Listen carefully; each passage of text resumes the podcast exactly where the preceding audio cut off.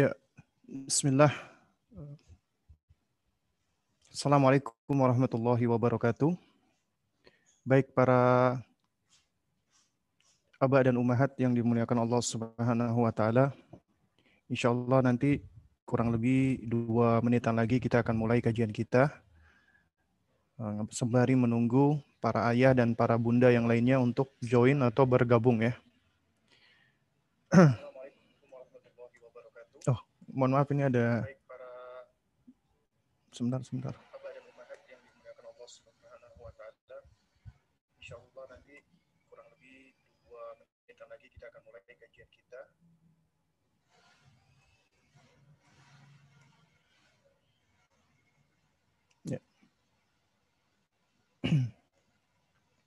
Ya, baik.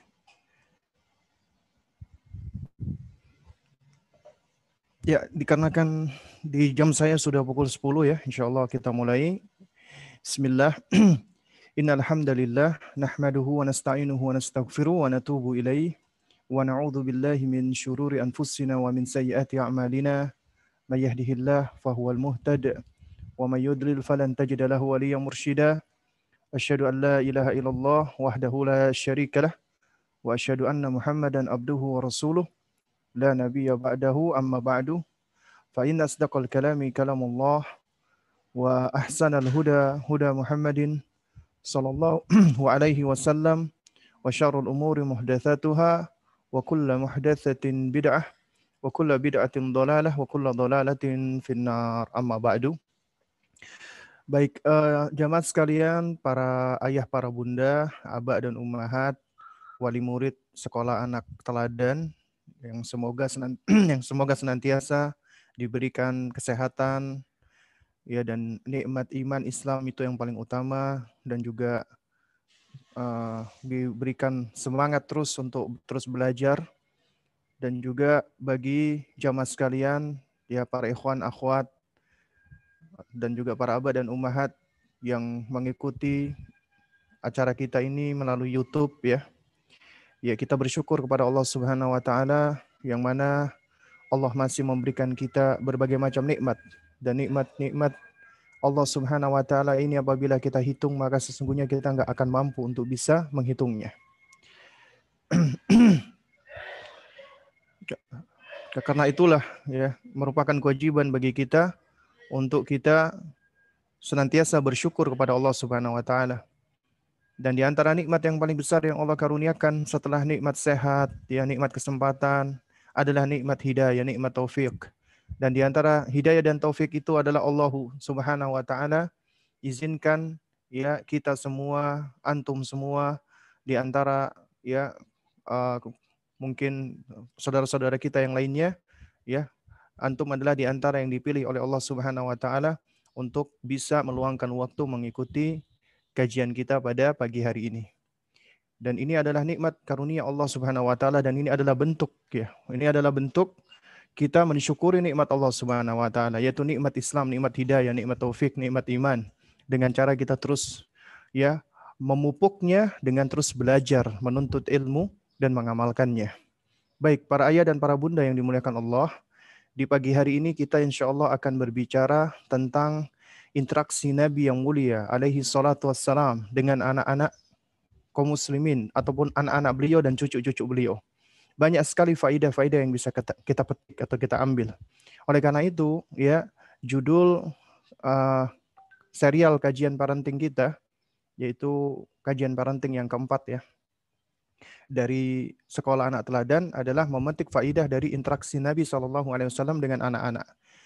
Dan insya Allah dengan kita memetik faidah, bagaimana cara Nabi bermuamalat, bagaimana cara Nabi berinteraksi, bagaimana cara Nabi memperlakukan anak-anak, banyak pelajaran yang bisa kita ambil dan juga banyak pelajaran yang bisa kita tiru dan kita contoh.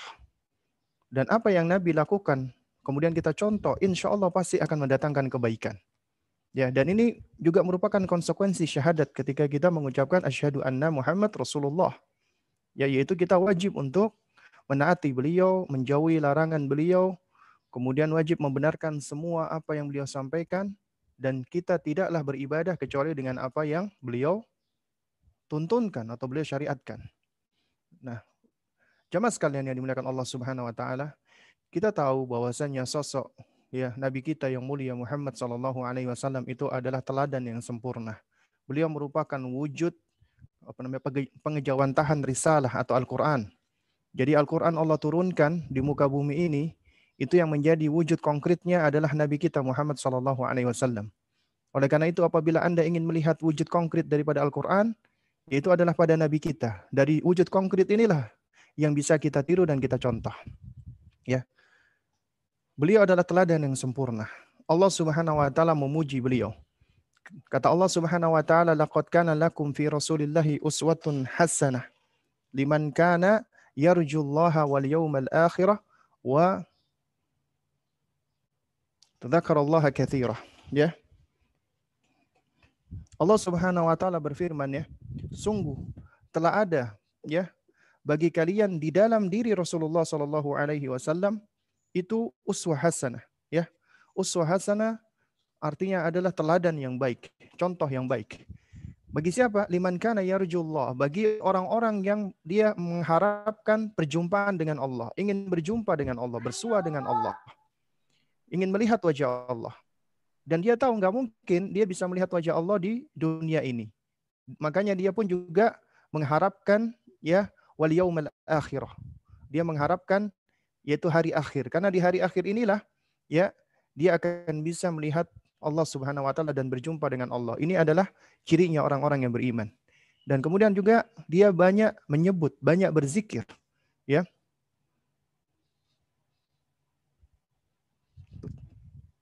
Wa dzakarallaha katsira. Ya dia banyak menyebut nama Allah Subhanahu wa taala. Ini adalah ciri-ciri orang-orang yang beriman. Yaitu orang-orang yang mereka mengharapkan rahmat Allah, mengharapkan perjumpaan dengan Allah dan juga mengharapkan agar bisa ya berjumpa dengan Allah itu di hari kiamat, datangnya hari kiamat dan dia banyak mengingat dan menyebut Allah. Dan ini semua ya ada bukti konkretnya, contohnya pada diri Nabi Shallallahu Alaihi Wasallam.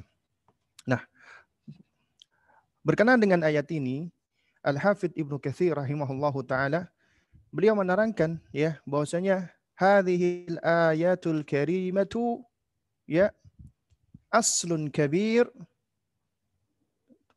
fi ta'assi bi Rasulullah sallallahu alaihi wasallam fi aqwalihi wa af'alihi wa ahwalihi. Ya.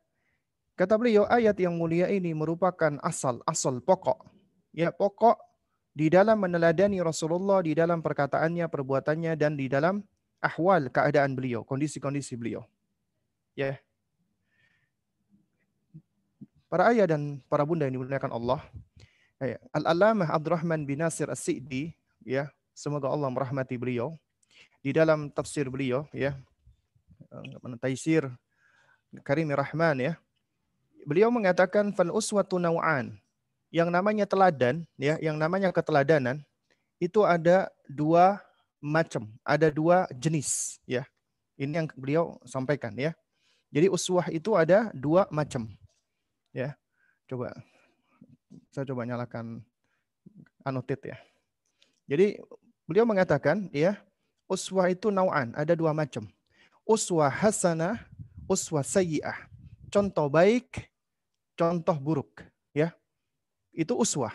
Artinya seseorang itu bisa menjadi contoh baik dan contoh buruk.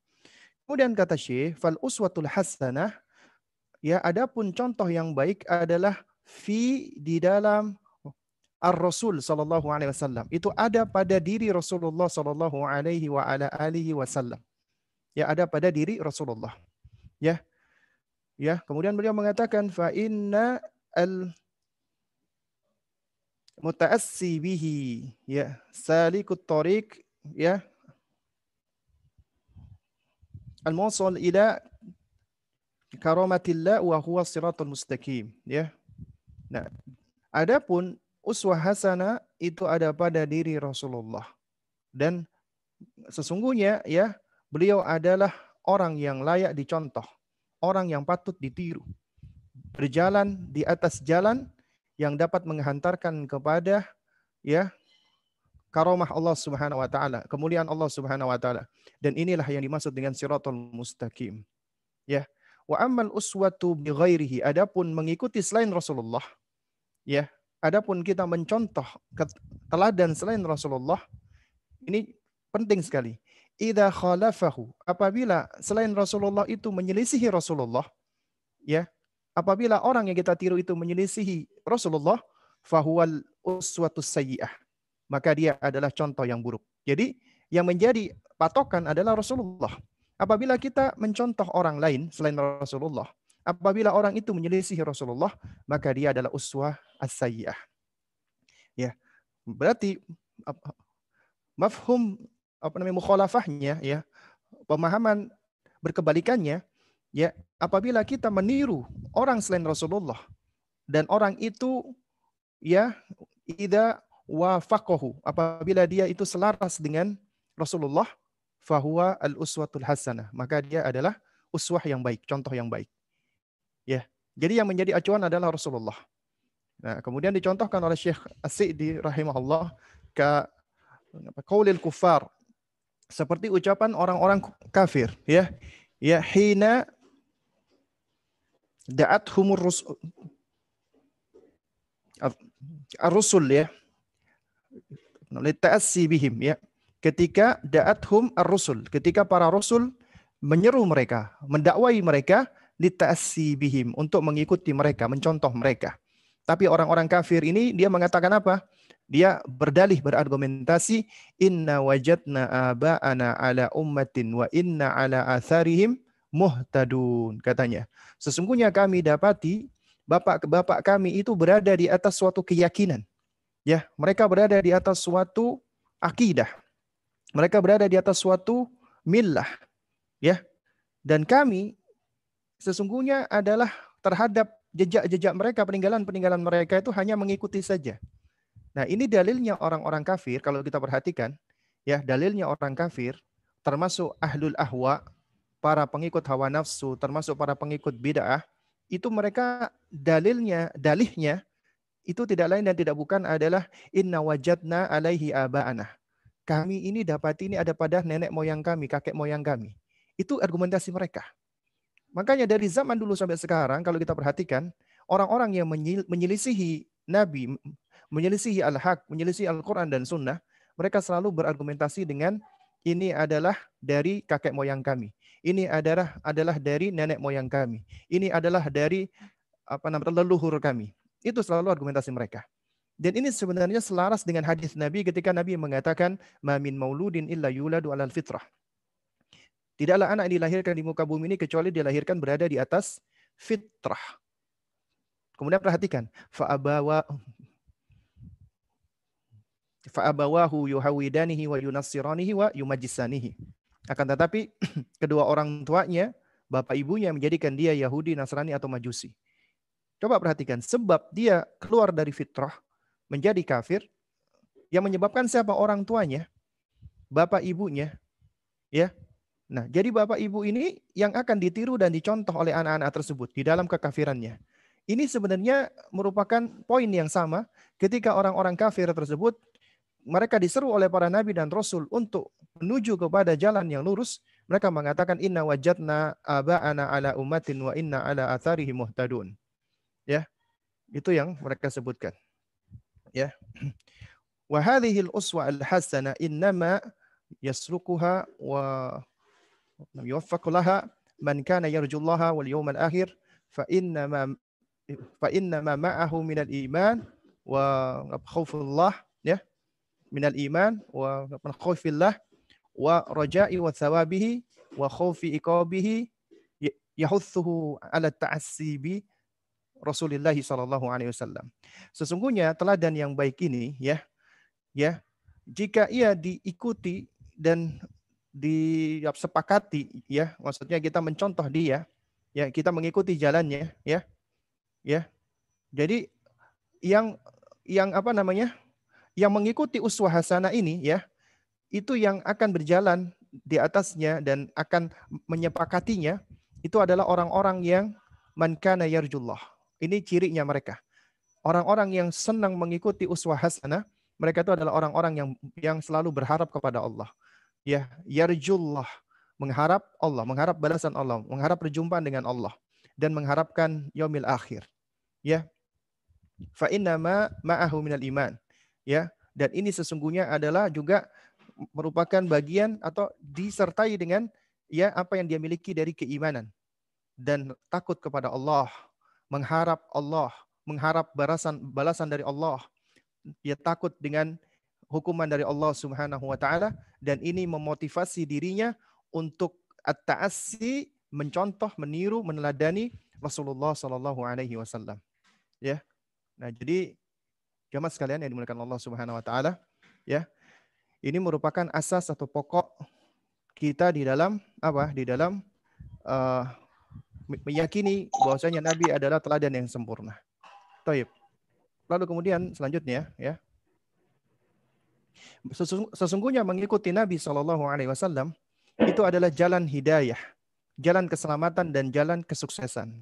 Kalau kita perhatikan di dalam surat Al-An'am ayat 90, Allah Subhanahu wa taala berfirman ya. Ulaika alladzina hadallahu. Ya. Ulaika alladzina mereka itulah orang-orang yang hadallah ya. Ya Allah memberikan hidayah kepadanya. Ulaika alladzina hadallahu fabi fabi hudahum iqtadi ya. Mereka adalah orang-orang yang telah diberi petunjuk oleh Allah. Kalau kita perhatikan fabi hudahum iqtadi fabi hudahum yaitu dan dengan petunjuk mereka itulah ya. Ya ya nah apa nama iktadi. Jadi ayat ini menunjukkan begini ya jemaah sekalian. Ya, ulaikal ladzina mereka itulah para nabi dan rasul yang apa yang Allah tunjuki, Allah memberikan petunjuk kepadanya. Ya. Kemudian Allah menyebutkan ya fabi hudahum dan dengan petunjuk mereka itulah iktadi, ikutilah. Kalau kita perhatikan ya ayat ini adalah ayat yang sangat luar biasa sekali ya jemaah sekalian yang dimuliakan Allah Subhanahu wa taala. Ayat ini menunjukkan ya mereka adalah orang-orang yang mendapatkan petunjuk dari Allah. Jadi Allah memberikan apa? Hidayah. Ya, Allah memberikan hidayah. Ya. Nah, hidayah ini ketika sampai kepada seseorang itu, maka itu adalah orang-orang yang mendapatkan petunjuk. Mereka adalah orang-orang yang lurus, orang-orang yang benar, orang-orang yang baik, orang-orang yang soleh. Karena mendapatkan hidayah dari Allah. Kemudian ya kita diminta untuk mengikuti. Nah, coba perhatikan. Allah mengatakan fabi hudahum, ya. Ya, dan dengan petunjuk itu iktadi, ikutilah, contohlah. Contoh apa? Contoh petunjuknya, hidayahnya. Ya. Jadi Allah tidak menyebutkan sekedar personnya, orangnya, tidak. Tapi petunjuknya, hidayah yang ada pada orang tersebut. Ya. Nah, oleh karena itu di sini Al Hafidh Ibnu Qayyim rahimahullahu taala beliau menerangkan ya apa namanya? Wa min hahuna ya ta'lamu ittirar al-ibad fauqa kulli dharura ila ma'rifati rasul wa ma bihi. Ya, maka dari sini engkau akan mengetahui tentang begitu butuhnya kita.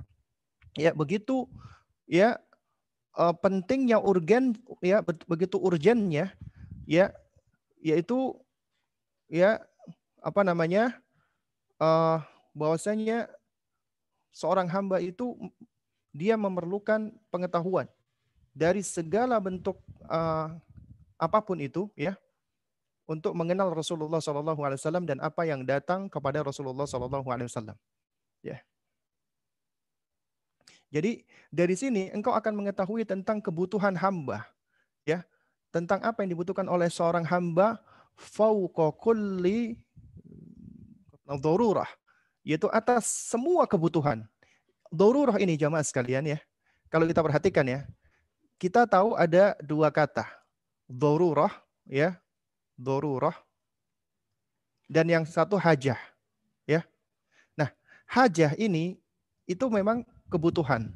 Tapi ini kebutuhan yang apabila tidak dipenuhi itu tidak sampai benar-benar menimbulkan apa namanya madarat. Tapi kalau darurah ini adalah kebutuhan yang sangat substansial. apabila tidak dipenuhi bisa binasa, bisa celaka, ya. Ya. Nah. Jadi di sini Al-Imam Ibnu Qayyim itu mempergunakan kata darurah, bukan sekedar hajat. Bukan sekedar hajat, tapi darurah. Makanya beliau mengatakan, dari sini Anda mengetahui tentang kebutuhan asasi, kebutuhan esensi, substansial dari seorang hamba. Di atas semua kebutuhan-kebutuhan doruri, kebutuhan pokok lainnya, itu ya itu di dalam mengenal Rasulullah Shallallahu Alaihi Wasallam dan mengetahui apa yang datang dengan Rasulullah. Ya, kemudian juga wa tasdiquhu fima akhbaru bihi. Ini merupakan bagian dari konsekuensi syahadat ya. Yaitu apa? Kita mengenal Nabi, mengenal risalahnya, kita membenarkan segala apa yang Nabi sampaikan. Ini kita benarkan tasdiquhu fima akhbaru bihi.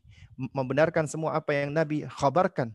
Ya, wa ta'atuhu fima amara, mentaati apa yang Nabi perintahkan fa innahu sababus sa'adati wal falahi fid dunya wal akhirah. Karena sesungguhnya hal ini ya itu merupakan sebab kebahagiaan dan kesuksesan di dunia dan di akhirat. Ya. Ini penting sekali ya jemaah sekalian, ya. Makanya kata beliau kemudian Fattayyibu minal a'mali wal aqwali wal akhlaqi laisa illa hadi rusul wa bihi. Ya. Wa wa khususan khatimahum. Ya. Nah, beliau mengatakan sesungguhnya yang paling baik dari amalan, perkataan, akhlak, ya, itu tidak lain dan tidak bukan adalah ya merupakan petunjuk dari para rasul dan apa yang didatangkan atau apa yang dibawa oleh para rasul tersebut yaitu risalah atau wahyu. Ya. Khususnya ya terkhusus lagi yaitu nabi yang paling terakhir, penutup para nabi tersebut. Ya. Nah, oleh karena itu wabihadihi dengan petunjuknya Nabi Muhammad SAW yaitu penutup para nabi tuzanul ya tuzanul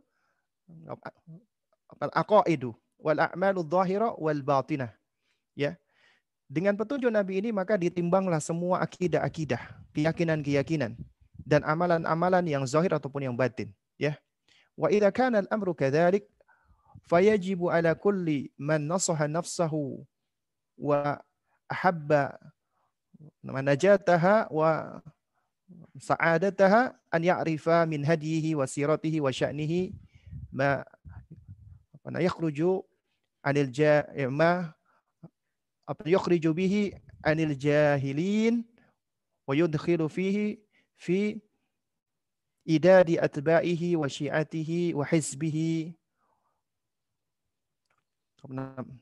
ونست في هذا بين نعم، مستقل مستقل wa mustakthir wa mahrum. Ya. Beliau mengatakan ya, wa idza wa kana al-amru kadzalik ya dan jika urusannya adalah memang demikian, maka wajib bagi siapa pun yang ingin menasehati dirinya, memperbaiki dirinya, ya. Dan juga dia ahabba najataha, dia menyukai kesuksesan, kebahagiaan untuk mengenal petunjuk Nabi. Kalau Anda ingin, Anda menasihati diri Anda, kalau Anda ingin Anda itu sukses, berhasil, selamat, maka Anda harus mengenal petunjuknya Nabi, sirahnya Nabi. Ya, dan juga semua urusannya wa sya'nihi ya, yang mana ya dengan petunjuk itu ya itu akhirnya mampu mengeluarkan ya dari orang-orang yang jahil ya artinya kita mampu ya apa namanya uh, dikeluarkan. Kita tidak masuk ke dalam golongan orang-orang yang jahil dan kita masuk ke dalam ya golongan para pengikut Nabi ya. Wa syiatihi ya syiah itu artinya adalah golongan ya kelompok ya. Hizb, hizbihi artinya kita menjadi pengikut dan kelompoknya Nabi dan manusia di dalam hal ini itu di antara tiga tiga apa namanya tiga uh, bagian atau tiga jenis, yaitu orang yang apa namanya mustakil, orang yang apa namanya mustakthir dan mahrum, yaitu orang yang dia sedikit dia, artinya uh, apa yang dia lakukan ya untuk mencontoh atau meniru itu tidak banyak. Dan mustakthir adalah itu orang yang banyak, ya. Artinya dia banyak melakukan. Dan mahrum artinya adalah orang yang terhalang. Dia tidak tidak melakukannya, ya. Makanya Allah mengatakan wa annal fadla biyadillah. Sesungguhnya karunia itu berada di tangan Allah, yu'tihi may yasha. Allah karuniakan kepada siapa saja yang Allah kehendaki. Wallahu dzul fadlil adzim. Dan Allah adalah yang memiliki keutamaan yang besar. Baik. Jamaah sekalian yang dimuliakan Allah Subhanahu wa taala ya. Baik, ini untuk mempersingkat waktu ya. Jadi kita akan jelaskan pendek-pendek saja ya. Untuk berikutnya ya. Baik. Perlu kita pahami, Nabi SAW adalah guru dan pendidik yang hebat. Tidak ada yang lebih hebat daripada Nabi SAW. Ya. Allah Azza wa Jalla di dalam surat Ali Imran ketika memuji Nabi SAW ya Beliau mengatakan ya, Laqad manallahu 'alal mu'minina idh ba'atha fihim rasulan min anfusihim yatlu 'alaihim ayatihi wa yuzakkihim wa yu'allimuhumul kitaba wal hikmata wa in kanu min qablu lafi dhalalim mubin ya kita perhatikan ya Allah Subhanahu wa taala berfirman ya bahwasanya laqad manallahu 'alal mu'minin sungguh Allah telah memberikan karunia kepada orang-orang yang beriman ketika Allah mengutus di antara mereka ada seorang rasul min anfusihim dari golongan mereka sendiri. Tugasnya apa? Uh, apa rasul tersebut? Ya, tugasnya adalah ya yatlu alaihim ayatihi, yaitu membacakan bagi mereka ayat-ayat Allah. Wa yuzakkihim dan mensucikan mereka, membersihkan jiwa mereka. Coba kita perhatikan ini di antara tugasnya para nabi dan para rasul, termasuk nabi kita Muhammad SAW. Membacakan ayat-ayat Allah, Al-Quran, mensucikan jiwa-jiwa umatnya, jiwa-jiwa kita, wa yu'allimuhumul kitab wal hikmah dan mengajarkan kepada mereka Alkitab dan Al-Hikmah. Para ulama menerangkan Alkitab, Al-Quran, Al-Hikmah adalah sunnah. Ya, adalah sunnah. Ya, wa in kanu min qablu lafi mubin. Dan sesungguhnya sebelum datangnya Nabi ini, mereka benar-benar berada di dalam kesesatan yang nyata. Kalau kita perhatikan, ya tugas yang seperti ini itu disebutkan Allah di dalam sejumlah ayat. Itu antum bisa lihat di dalam surat Al-Baqarah 151 dan Al-Jumu'ah ayat 2. Misalnya contohnya kita lihat surat Al-Jumu'ah ayat 2. Allah mengatakan ya. Huwallazi ba'atha fil ummiyina rasulan minhum. Dialah Allah yang mengutus kepada kaum yang ummi, yang buta huruf, nggak bisa baca, nggak bisa menulis. Seorang rasul minhum dari golongan mereka. Untuk apa? Yatru alaihim ayatihi untuk membacakan ayat-ayatnya Allah kepada mereka wa yuzakkihim untuk mensucikan jiwa mereka wa yuallimuhumul kitab wal hikmah dan untuk mengajarkan kepada mereka Alkitab dan Al-Hikmah, Al-Quran dan Sunnah. Ya wa in kanu min qablu la fi mubin ya dan dulunya mereka adalah orang-orang yang berada di ya di dalam kenyataan apa di dalam kesesatan yang nyata. Kalau kita perhatikan, jadi tugas Nabi adalah membacakan Al-Qur'an, kemudian mensucikan jiwanya jiwa-jiwa kita umatnya dan mengajarkan Al-Qur'an dan sunnah. Kata yu'allimu ya itu berarti failnya apa? Subjeknya. Subjeknya adalah muallim. Muallim berarti artinya adalah pengajar, guru. Tugasnya Nabi adalah menjadi guru atau pengajar, pendidik, mengajarkan Alkitab dan Al-Hikmah, mengajarkan Al-Quran dan Sunnah. Juga demikian di dalam hadis riwayat Imam Muslim diriwayatkan dari Jabir radhiyallahu taala anhu, Nabi sendiri mengatakan Allah lam yab'athni ya apa namanya mu'annitan wala ya muta'annitan. Sesungguhnya Allah tidak mengutusku sebagai orang yang keras lagi, kaku lagi, bengis. Jadi Allah tidak mengutus Nabi menjadi orang yang seperti ini. Walakin ba'athani mu'alliman muyassiran. Akan tetapi Allah mengutus aku untuk menjadi untuk menjadi muallim, menjadi guru, menjadi pengajar dan muyassiran, yaitu yang memberikan kemudahan-kemudahan. Ya. Hadis riwayat Imam Muslim. Jadi Nabi adalah guru yang hebat. Tidak ada guru yang lebih hebat daripada Nabi SAW. Dan ini hebatnya Nabi menjadi guru, ini sebenarnya merupakan buah. Sebagaimana diterangkan oleh para ulama, buah doanya kakek beliau, Nabi Ibrahim alaihissalam. Ya, Nabi sebagai pendiri yang hebat ini merupakan buah dari doa Nabi Ibrahim yang makbul. Dari sini kita bisa belajar. Ternyata doanya orang-orang soleh dan kita apabila mensolehkan diri kita kemudian kita berdoa mendoakan anak keturunan kita itu jangan pernah kita meremehkan ya karena sangat mungkin sekali Allah kabulkan Nabi Ibrahim alaihissalam berdoa sebagaimana Allah abadikan doanya di dalam Al-Baqarah 129 beliau mengatakan ya Rabbana wab'ath fihim rasulan minhum yatlu alaihim ayatika wa yu'allimuhumul kitaba wal hikmata wa yuzakkihim innaka antal azizul hakim. Ini doanya Nabi Nabi Ibrahim. Ya, wahai Rabb kami, wab'ath fihim ya utuslah untuk mereka ya rasulan seorang rasul minhum dari kalangan mereka. Yatlu alaihim ayatika yang akan membacakan kepada mereka ayat-ayatmu ya Allah wa yu'allimuhumul kitab, mengajarkan kepada mereka Alkitab Al-Qur'an wal hikmah dan sunnah, wa yuzakkihim dan mensucikan mereka. Innaka antal azizul hakim. Sesungguhnya engkau lah yang maha kuasa lagi maha bijaksana. Al-Imam Al-Baydawi, ya, seorang ulama ahli tafsir ketika menerangkan ini, ayat ini beliau mengatakan, kata Rabbana wa ba'ath fihim ay fil ummatil muslimah min dzurriyyati Ibrahim wa Ismail. Wakila min ahli Makkah. Kata beliau, ayat ini maknanya adalah ketika Nabi Ibrahim mengatakan Rabbana wab'ath fihim ya ya Allah ya utuslah bagi mereka maksudnya mereka di sini adalah umat Islam ya umat Islam dari keturunan Ibrahim dan Ismail yaitu ada yang berpendapat adalah ahlu Makkah ya. Kemudian dikatakan apa rasulullah minhum yaitu salah seorang rasul dari kalangan mereka ai ya mursalan arada bihi Muhammad Sallallahu Alaihi Wasallam. Yang dimaksud di sini adalah Nabi Muhammad Sallallahu Alaihi Wasallam.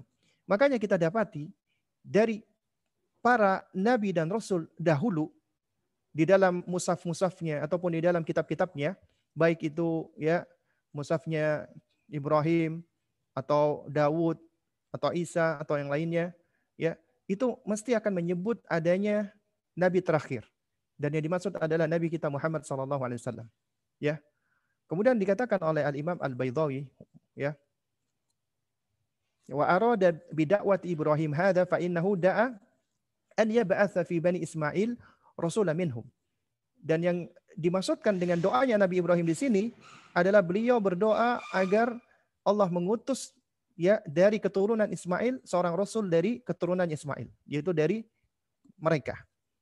Nah, oleh karena itu makanya Abdullah ibn Abbas radhiyallahu taala anhuma beliau berkata, "Kullul anbiya min bani Israel illa asyrah." Semua nabi itu keturunannya Bani Israel. Semua nabi. Kecuali 10 nabi. Kata Abdullah ibn Abbas. Ini penting. Ilmu buat kita. Artinya ternyata nabi-nabi itu dari Bani Israel. Paling banyak. Ya. Dari keturunan Ishak. Ya. Tapi kecuali 10. Siapa saja? Nuh, Hud, Saleh, Shu'aib, Lut, Ibrahim, Ismail, Ishaq, Yakub, Muhammad. Ya. Ah. Afwan ya. Ini kata Abdullah bin Abbas ya. Setiap nabi itu dari keturunan Bani Israel kecuali 10. Nuh, Hud, Saleh, Shu'aib, Lut, Ibrahim, Ismail, Ishaq, Yakub, Muhammad sallallahu alaihi wasallam, ya. Ya.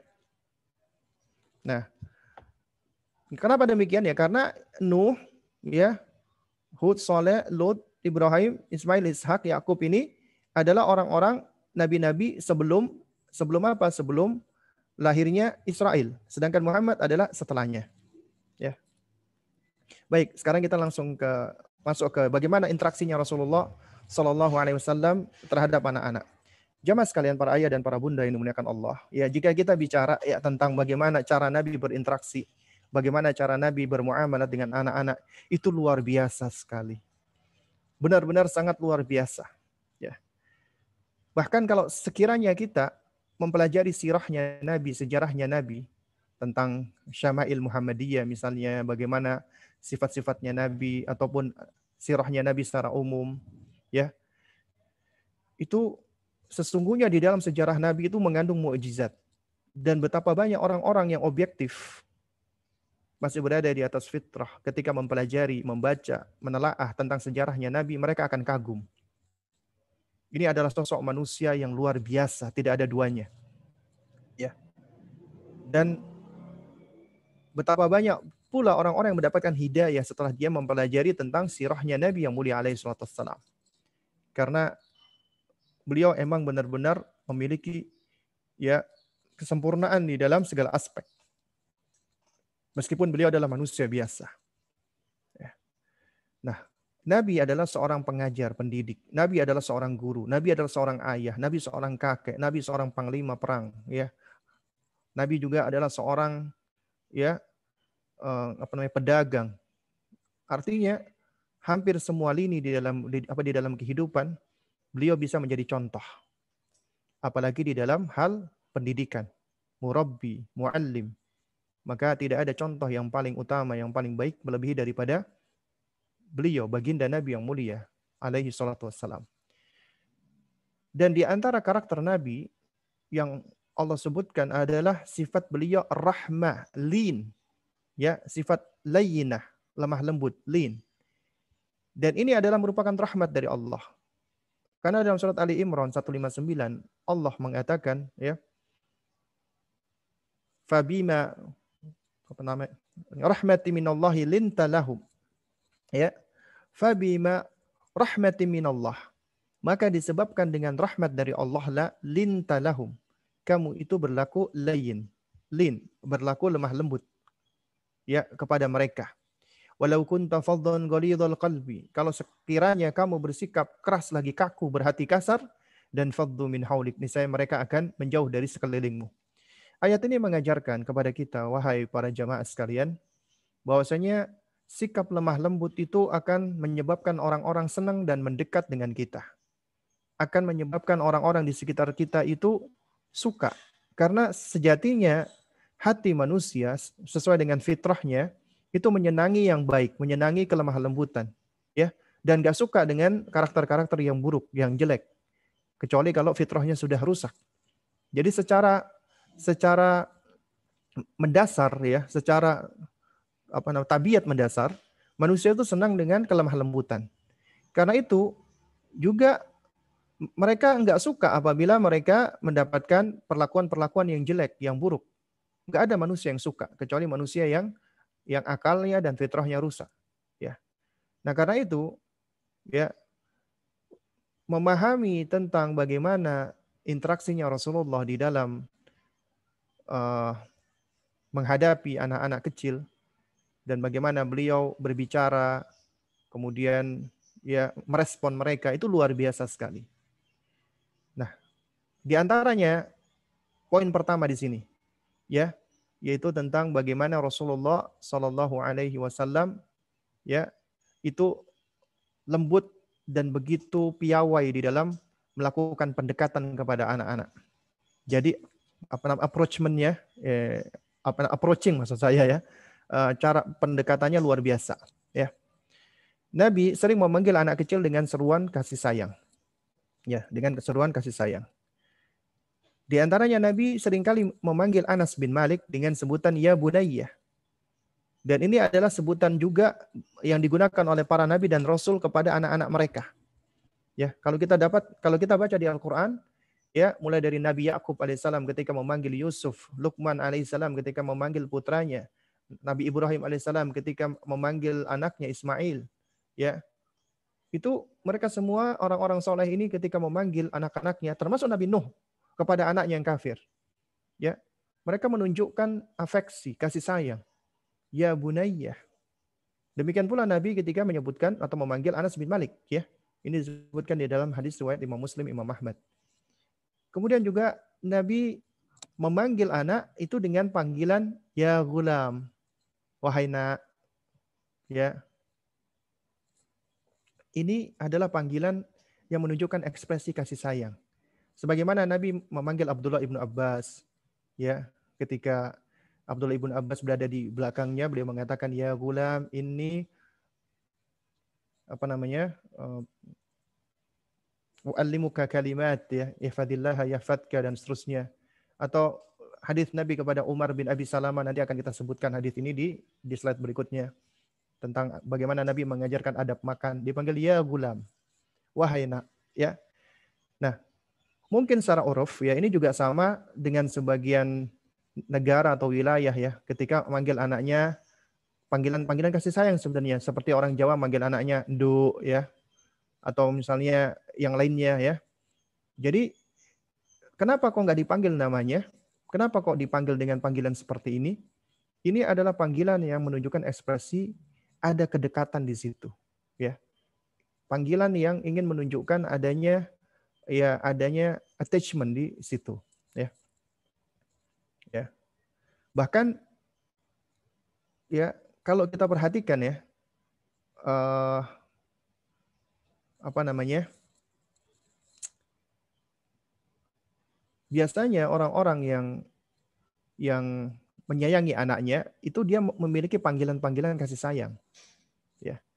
Misalnya dipanggil yang tua abang, adiknya adik ya atau kakak atau itu adalah termasuk panggilan-panggilan kasih sayang dalam rangka untuk menunjukkan ya ada ikatan di situ, ikatan darah, ikatan nasab dan juga ada ikatan bahwasanya yang satu ini adalah memang yang lebih tua, abang, kakak, yang ini adalah adiknya dan seterusnya.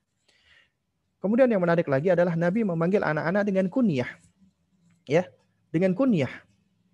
Ya, mungkin kalau ada yang belum tahu kunyah, ya kunyah itu adalah uh, suatu sebutan ya bagi seseorang biasa diawali dengan kata ummu atau apa abu ya itu kunyah. Dan ini suatu hal yang dianjurkan.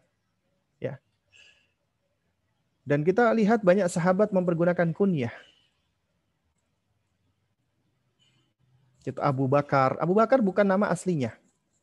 Ya. Nama aslinya beliau yang menurut uh, pendapat yang lebih kuat adalah Abdullah bin Abi Kuhafah Abu Hurairah. Juga bukan nama aslinya. Ya. Menurut uh, pendapat yang kuat dari dapat penjelasan ulama nama asli beliau adalah Abdurrahman bin Sakhr ya. Abdurrahman bin ya, apa Sakhr ya. Jadi kunyah. Nabi ternyata sudah memberikan dan memanggil dengan panggilan kunyah kepada anak-anak. Karena ketika memanggil kunyah itu bentuk penghormatan takriman. Orang yang dipanggil itu di dihormati dan dimuliakan. Anak-anak ketika dipanggil dengan kunyah padahal belum punya anak loh. Tapi dipanggil dengan kunyahnya itu akan apa? Itu akan ya akan membentuk kepercayaan dirinya. Dia akan merasa diakui, dia merasa dimuliakan, dia merasa di apa hormati. Ya sebagaimana yang yang Nabi lakukan kepada adiknya Anas bin Malik ya. Ketika Nabi menjumpai Anas eh, adiknya Anas ini yang suka main burung, tiba-tiba tampak bersedih ya. Lalu disapa oleh Nabi, "Ya apa namanya? Aba Umair, ma fa'ala Nugair, wahai Abu Umair, padahal beliau nggak punya anak namanya Umair, tapi dipanggil Nabi dengan dia Aba Umair, ma fa'ala Nugair. Ya. Juga demikian ya anaknya Khalid bin Sa'id ya. Bahkan Nabi di sini menunjukkan kepiawaian beliau di dalam meraih hatinya anak-anak kecil. Ya. Yang mana mereka ini adalah orang-orang yang berasal dari apa Habasyah, Ya, Nabi tahu sejumlah kata-kata dari bahasa apa ini apa nama Habasyah. Nabi SAW ketika itu ya melihat ya anaknya Khalid bin Said itu mengenakan pakaian yang berwarna kuning. Lalu kemudian Nabi berkomentar, dipanggil anak tersebut, disebut anak tersebut, ya, ya Ummah Khalid, ya, wahai Ummu Khalid. Padahal masih anak-anak, ya hada sanah atau sanah sanah sanah itu bukan bahasa Arab. Itu adalah bahasa Ethiopia. Bahasa bahasa apa namanya? Bahasa uh, apa namanya? Habasyah, ya. Sanah sanah artinya bagus bagus, cantik cantik. Ternyata Nabi mempergunakan bahasa ya bahasa asing, bahasa yang dipahami oleh anak tersebut dalam rangka untuk bercanda dengannya. Luar biasa yang dilakukan oleh Rasulullah.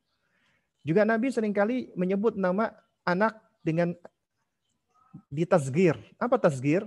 Tasgir itu kalau dalam bahasa Arab ya, suatu isim atau suatu kata itu yang dijadikan kecil. Ya. Jadi di, di apa dijadikan kecil. Misalnya begini. Ada buku, kitab. Ya. Kita tasgir misalnya untuk buku yang kecil itu kita katakan kutayib. Ya. Kitab kutayib. Ya. Juga demikian, nama ternyata juga bisa ditazgir. Antum mungkin belum pernah tahu kalau Utsaimin itu sebenarnya tasgir dari Uthman. Uthman ditazgir jadinya Utsaimin, ya. Kemudian juga sama, Pan Husain itu tasgir daripada Hasan, makanya Husain adiknya Hasan. Ya. Demikian pula Nabi ketika memanggil Zainab dipanggil Zuainab. Anas bin Malik kadang-kadang dipanggil Nabi Unais, ya Unais. Ya. Ini menunjukkan apa?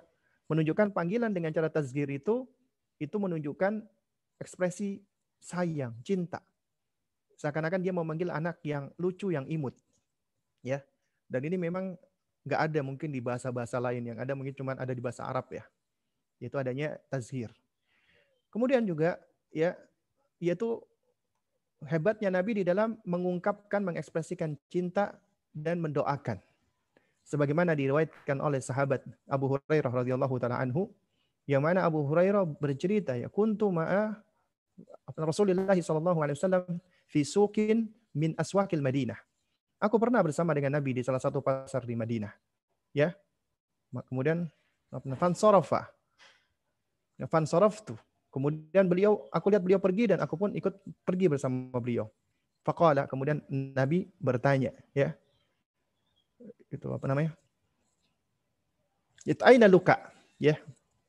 Di mana anak-anak kecil, ya? Salasan, beliau memanggil sebanyak tiga kali, ya. Di mana luka? Luka ini artinya sebutan untuk anak-anak kecil, ya. Lalu kemudian beliau mengatakan, ya, apa namanya? Ud'ul Hasan bin Ali. Tolong panggilkan Hasan bin Ali, ya. Maka apa faqama al Hasan bin Ali yamshi fi unukihi as ya. Kemudian datanglah Al Hasan bin Ali sambil berjalan. Ketika itu usianya masih anak-anak, ya. Nah, kemudian di lehernya beliau itu terdapat semacam apa sikha ya, benang yang bentuknya apa yang yang mengelilingi lehernya ya. Kemudian ketika melihat Al Hasan apa yang beliau lakukan? Beliau di pasar nih, dan dan ketika itu beliau tahu ini si Al Hasan sedang bermain-main di sana dengan teman-temannya anak-anak kecil. Beliau ingin ya di pasar ingin ketemu sama anak-anak tersebut. Ya. Makanya Nabi memanggil tiga kali. Ya, di mana anak-anak? Mana anak-anak kecil? Di mana anak-anak kecil? Kemudian akhirnya Nabi suruh panggilkan Al Hasan. Datang Al Hasan ya dengan begitu imutnya ya dengan begitu apa namanya lucunya. Kemudian Abu Hurairah yang menjadi saksi mata di situ beliau menceritakan apa? Beliau apa namanya menceritakan ya ya apa namanya faqala Nabi sallallahu alaihi wasallam biyadihi hakada ya lalu Nabi sallallahu alaihi wasallam ya uh, berkata kepadanya sambari memegang atau apa namanya memeluknya di dekat Al Hasan tadi dan itu dicontohkan oleh apa namanya? dicontohkan oleh Abu Hurairah. Jadi Abu Hurairah itu menceritakan hakada dengan cara beliau contohkan. Ya. Nah. Jadi beliau uh, memeluk dan mendekap Al Hasan ya, apa namanya? Falatazamahu faqala. Kemudian beliau berdoa mendoakannya Allahumma inni uhibbuhu fa ahibbahu wa ahibba man yuhibbuhu. Ya, Nabi mengekspresikan cintanya karena beliau cinta banget sama cucunya, sayang banget dengan cucunya. Beliau ketemu, beliau dekap, beliau peluk, kemudian beliau doakan. Ya Allah, ini uhibbuhu, aku benar-benar cinta dengan dia. Aku sayang banget dengan dia. Ya. Fa'ahibbahu maka cintailah dia ya Allah. Sayangi apa namanya? Sayangilah dia ya Allah. Wa ahibba man yuhibbuhu dan cintailah orang-orang yang mencintainya. Karena itu makanya ya kalau kita juga ingin mendapatkan cinta dari Allah, maka kita cintai Rasulullah dan kita cintai keturunannya. Di antaranya kita cintai ya Al Hasan. Ya. Juga dari Al Barra radhiyallahu taala anhu ya beliau mengatakan Al-Barra ya. Nama Ra'aitu Nabi sallallahu alaihi wasallam wal Hasan bin Ali ala atikihi. Aku pernah melihat Nabi dan saat itu Al Hasan digendong di bahu beliau. Antum tahu digendong di bahu, diangkat, ditaruh di, di bahunya Nabi SAW. Ya, kayak kita misalnya ngelihat bapak-bapak gendong anaknya tinggi, ditaruh di bahunya. Ya, nah ini yang disampaikan oleh Al-Bara. Ya, kemudian Nabi mengatakan Allahumma inni uhibbuhu fa'ahibbahu. Ya Allah, aku cinta, aku sungguh benar-benar mencintai dia Al Hasan. Ya, maka itu cintailah dia. Nah, jamaah sekalian yang dimuliakan Allah, ini adalah potret yang dilakukan oleh Nabi Shallallahu Alaihi Wasallam. Pertanyaannya adalah, sudah pernahkah kita melakukan hal seperti ini?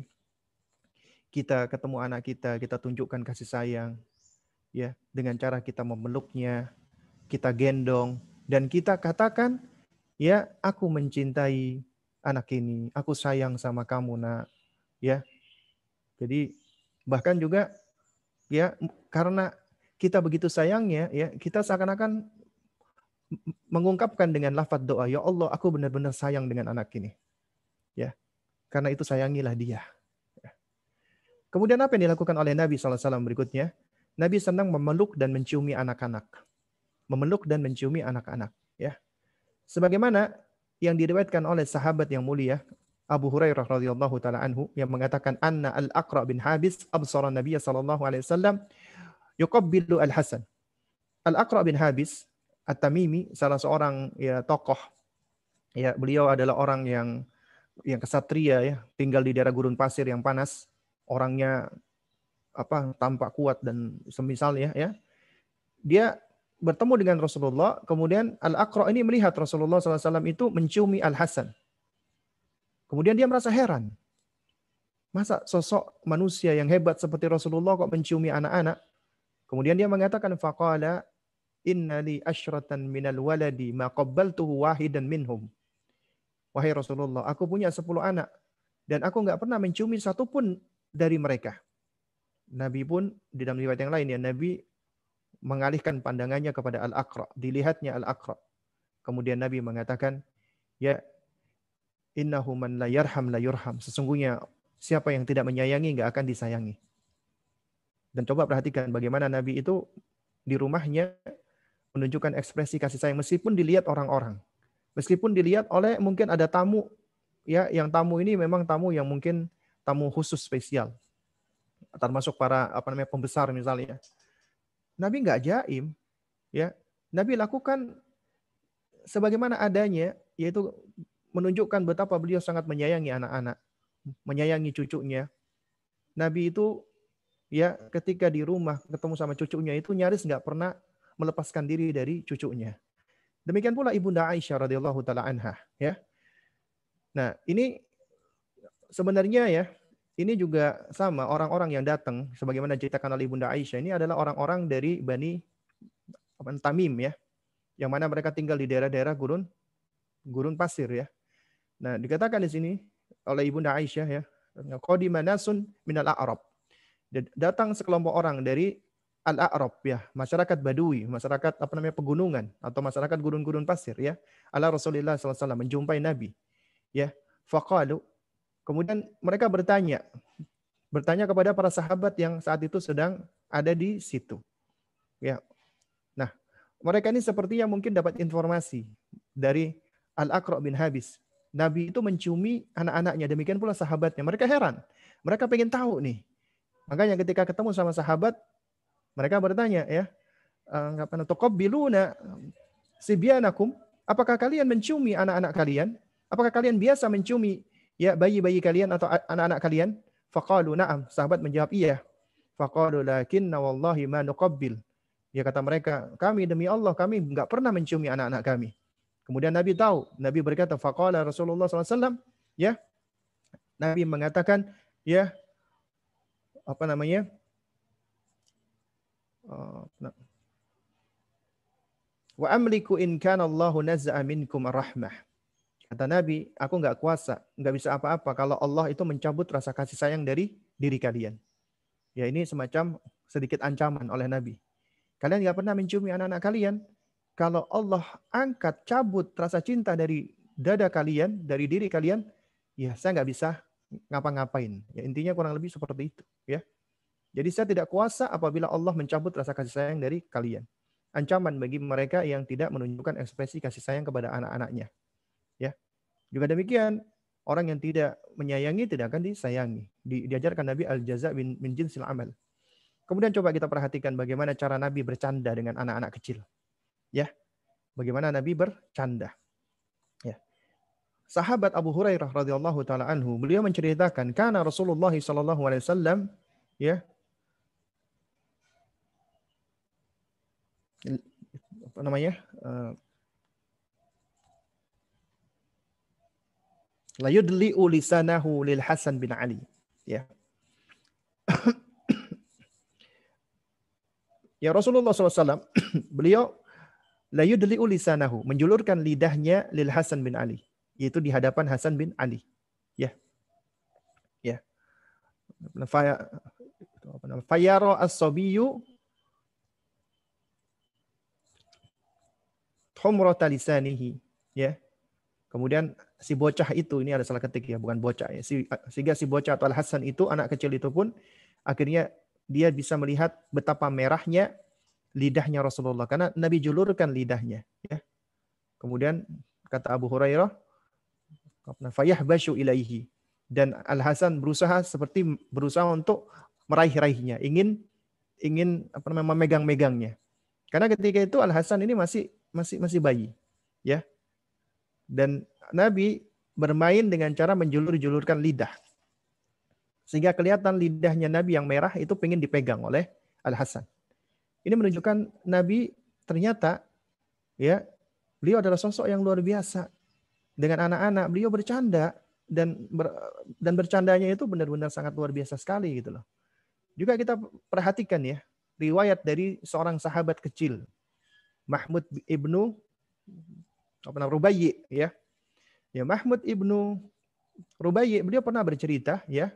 Beliau mengatakan Aqaltu minan Nabi sallallahu alaihi wasallam majjatan majjaha fi wajhi wa ana ibnu khamsus sinina min dalumin ya. Aku pernah mengingat Nabi itu menyemburkan air ke wajahku, menyemprotkan air kepadaku. Saat itu usiaku masih lima tahun.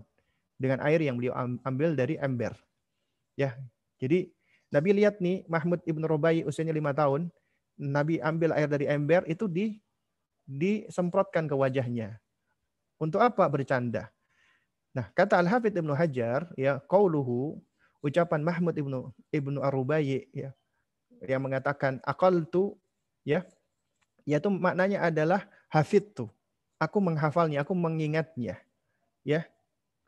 Nah, kemudian kata apa namanya majah kata Al Hafidh Ibnu Ibnu eh, kata Al Hafidh Ibnu Hajar yaitu adalah irsalul ma minal fam yaitu mengeluarkan atau menyemprotkan air dari mulut ya.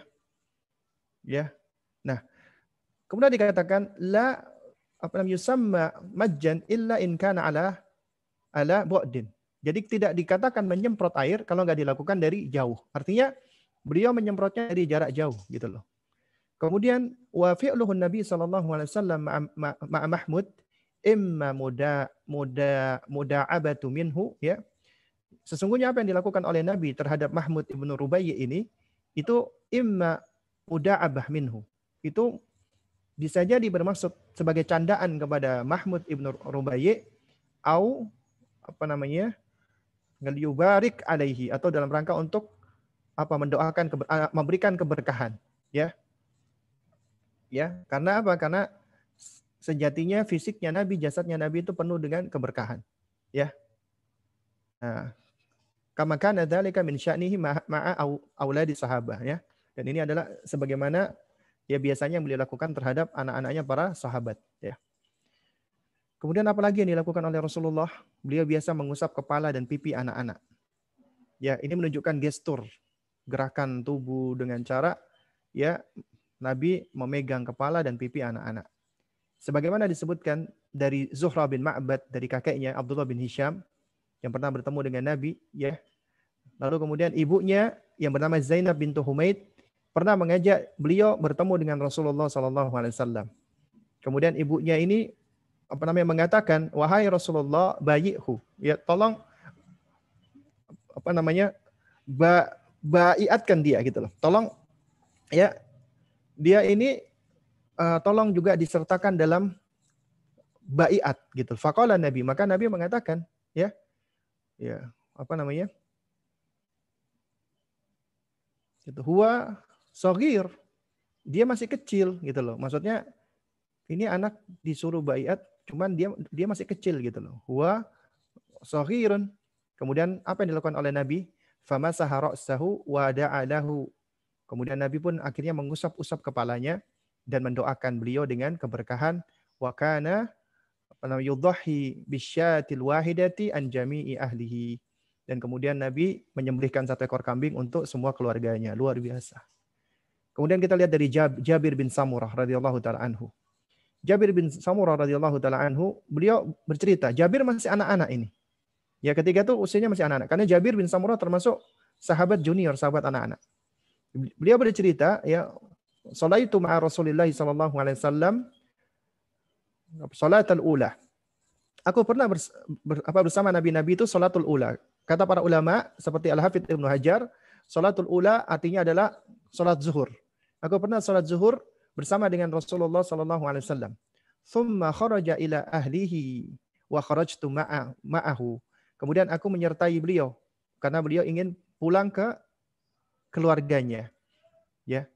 Dan jamaah sekalian, rumahnya Nabi dengan masjid itu dekat, ya.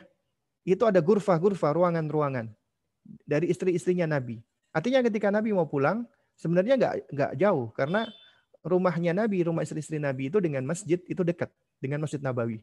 Ya. Nah, makanya dikatakan beliau ingin pulang kembali ke keluarganya dan aku kharajtu ma'ahu ma'ahu aku keluar dengan Nabi SAW. Ya. Karena anak-anak yang sudah tumbuh mencintai Nabi, dia, dia kepingin selalu membersamai Nabi. Nabi keluar dia ikut-ikutan, ya. Lalu tiba-tiba ketika keluar, apa? Itu apa namanya? Fastakbalahu wildanun. Tiba-tiba muncul sekumpulan anak-anak menyambut beliau. Ya. Rami anak-anak menyambut beliau. Nabi ketika keluar dari masjid itu udah disambut sama anak-anak. Kemudian apa yang dilakukan oleh Nabi? Faja'ala ya itu apa namanya? Yamsahu apa khaddai ahadihim wahidan, wahidan. Ya. Lalu kemudian beliau mengusap ya pipi mereka satu persatu, ya. Jadi apa namanya? Nabi uh, ketika disambut oleh anak-anak itu seakan-akan mereka ternyata kepingin untuk diusap-usap pipinya oleh Rasulullah. Ya. Akhirnya satu persatu diusap oleh Nabi saw. Kemudian kata kata Jabir bin Samurah, wa amma ana Ya, adapun aku famasaha khaddayya. Maka Nabi mengusap kedua pipiku, ya. Jadi kedua pipinya diusap oleh Nabi. Seakan-akan ini menunjukkan apa? Bahwasanya aku diusap dengan kedua tangannya Nabi. Ya. Kemudian kata Jabir bin Samurah, fawajadtu liyadihi bardan aurihan. Dan aku rasakan ya tangan beliau itu sejuk ya dan harum baunya ka'annama akhrajaha min ju'nati eh, itar ya. Seakan-akan seperti baru beliau celupkan tangannya ke dalam ya minyak wangi. Ini yang dikatakan oleh Jabir bin Samurah radhiyallahu taala beliau mengusap kepala dan pipi anak-anak ya. Kemudian ketika Nabi mendapati anak yang sedih, beliau hibur, beliau bercanda dengannya. Ya, sebagaimana kata Anas bin Malik ya radhiyallahu taala anhu, ya. Anas itu ketika menceritakan ini dipuji dulu oleh Anas. Karena Anas adalah orang yang paling tahu tentang Rasulullah wasallam karena beliau menjadi pelayannya Nabi lebih dari 10 tahun, melayani Rasulullah SAW sampai wafatnya Nabi. Ya. Beliau mengatakan karena Nabi wasallam ahsanan nasi khuluqan. Nabi adalah orang yang paling baik akhlaknya, yang paling baik perangainya. Wa kana li akhun yuqalu lahu Abu Umar. Aku punya adik kecil yang ya yang disebut atau diberi nama oleh Nabi dengan nama Abu Umair. Ya. Nah, Abu Umair ini adalah anaknya Ummu Sulaim dari bapak yang berbeda dengan Anas bin Malik. Ya, bapaknya Anas Malik ini ya ketika Ummu Sulaim itu masuk Islam, bapaknya masih kafir, ya. Bapaknya kafir. Ya. Lalu kemudian setelah bapaknya meninggal, ya Ummu Sulaim itu dipinang oleh apa namanya? Abu Talha, ya, oleh Abu Talha. Ya. Nah, tapi Abu Talha ketika itu masih musyrik. Ummu Sulaim menolaknya. Beliau mempersyaratkan ya bahwasanya tidak layak bagi seorang mukminah itu dinikahi oleh seorang yang musyrik. Ya, akhirnya beliau pun berpikir selama beberapa waktu. Kemudian akhirnya Allah berikan hidayah masuk Islam. Kemudian mereka menikah dan maharnya adalah keislamannya. Abu Talha. Nah, dari Abu Talha dan Ummu Sulaim ini lahirlah ini Abu Umair. Ya, yang mana ketika itu Abu Umair setelah usia fitam, usia persusuan selesai, dia memang senang bermain burung. Ya usianya kurang lebih dua tahun ya. Makanya makanya dikatakan oleh Anas ya dia mengatakan faqala uh, ahsibuhu fatiman. Ya aku mengira dia itu usia usia fitam, usia sudah disapi. Ya. Usia sudah disapi. Ya. Kemudian wakana idza jaa qala ya Aba Umair ma fa'ala nughair. Ya, dan Nabi sallallahu alaihi wasallam ketika melihat adikku, ya beliau menyapa, wahai Abu Umair, apa yang dilakukan oleh si Nugair, burung pipit tadi. Ya, dan kata Anas bin Malik, ya, ya, bahwasanya adiknya itu, ya, adalah kanayal abu bihi, suka bermain dengan burung tersebut, suka bermain dengan burung kecil itu dan burungnya mati. Dia sedih. Nabi tahu. Akhirnya disapa oleh Nabi, dihibur anak tersebut. Dipanggil dengan panggilan Abu Umair. Ya, seakan-akan panggilan yang menunjukkan dia sudah sudah dewasa, dia sudah gede. Ya, dan Abu Umair adiknya Anas bin Malik ini usianya tidak tidak panjang karena beliau juga meninggal di usia kanak-kanak. Ya. Dan kisahnya kisahnya masyhur ya, yaitu ketika sakit dia kemudian suaminya atau Abu Talha ketika itu ya cemas dengan anaknya, cuman dia ada urusan, akhirnya dia di apa di di disampaikan oleh Ummu Sulaim untuk dia keluar. Anak-anaknya ini akan dijaga oleh Ummu Sulaim dan qadarullah ternyata Abu Umair wafat meninggal dunia. Dan sebagai seorang ibu tentunya sedih, tapi beliau tahu beliau adalah orang yang beriman. Keimanannya mengalahkan perasaannya, mengalahkan kesedihannya. Ya. Dan beliau yakin bahwasanya anak-anak ketika meninggal di usia seperti ini, insya Allah masuk surga. Bisa bisa menjadi syafaat bagi orang tuanya. Asalkan orang tuanya sabar. Dengan kesabarannya pun akhirnya beliau pun malah ya beliau malah memasak dan beliau bersolek untuk suaminya. Suaminya datang disambut dengan diberi makanan kemudian mereka malamnya ya jima ya baru besok paginya Ummu Sulaim bertanya kepada Abu Talha dan ini kecerdasannya Ummu Sulaim. Dia dia bertanya kepada suaminya, "Bagaimana menurutmu jika ada orang yang menitipkan sesuatu kepada kita lalu kemudian dia mengambilnya?" Ya. Apakah layak bagi orang yang dititipkan untuk untuk marah dan semisalnya? Ya dijawab oleh Abu Talha tidak. Baru kemudian dikatakan oleh Ummu Sulaim, sesungguhnya anak kita telah telah diambil oleh Allah. Dan sebagai seorang bapak tentu beliau juga sedih. Akhirnya beliau menghadap Rasulullah SAW. Ternyata Jibril sudah memberitahu kepada Rasulullah. Ketika Abu Talha datang, ya Rasulullah mengucapkan selamat bahwasanya ya engkau akan diberikan anak ya. Ini apa? Ya ini dari malam tersebut ya ternyata Ummu Sulaim hamil lagi. Dan ketika adiknya yang yang ini lahir itu dititipkan Ummu Sulaim kepada Anas untuk dibawakan kepada Rasulullah dan dititipkan juga beberapa butir kurma ya agar Nabi mentahniknya dan mendoakan al-barakah. Jadi ternyata keluarganya Anas bin Malik Ummu Sulaim itu adalah keluarga yang spesial. Ya. Juga demikian di dalam riwayat Bukhari ya sebagaimana dikatakan Anas bin Malik ya in kana ya in kana Nabi sallallahu alaihi wasallam la yukhalituna hatta yaqula li akhin li saghirin ya Aba Umair ma fa'ala Nughair. Apabila Nabi itu bergaul bersama kami, ya sampai-sampai beliau bersabda kepada adikku, wahai Abu Umair, apa yang dilakukan oleh Nughair, ya. Kemudian juga jamaah sekalian yang dimuliakan Allah ya. Ya, toyib ya. Rasulullah adalah orang yang faham tentang kebutuhan bermain pada anak. Coba kita perhatikan hadis ini. Kalau antum tahu Rasulullah, Rasulullah itu ya salatnya beliau itu adalah adalah qurratul ayun, adalah qurratul ain, ya. Makanya dikatakan ya ju'ilat li apa as-salatu qurratu aini. Ya, dijadikan untukku salat itu sebagai penyejuk mataku, penyejuk hatiku. Dan tidak ada manusia yang paling khusyuk melebihi Rasulullah. Dan Rasulullah adalah orang yang ketika sholat datang begitu bahagianya. Bahkan beliau adalah orang yang sering ya melakukan sholat malam sampai kakinya bengkak. Lalu ditanya oleh istrinya Ibunda Aisyah yang khawatir dengan beliau. Kemudian apa jawaban Rasulullah? Ya Aish, wahai Aish, ya. Ya. Jadi apa namanya? Uh, sesungguhnya aku itu hanya ingin menjadi hamba yang bersyukur saja kepada Allah Subhanahu wa taala.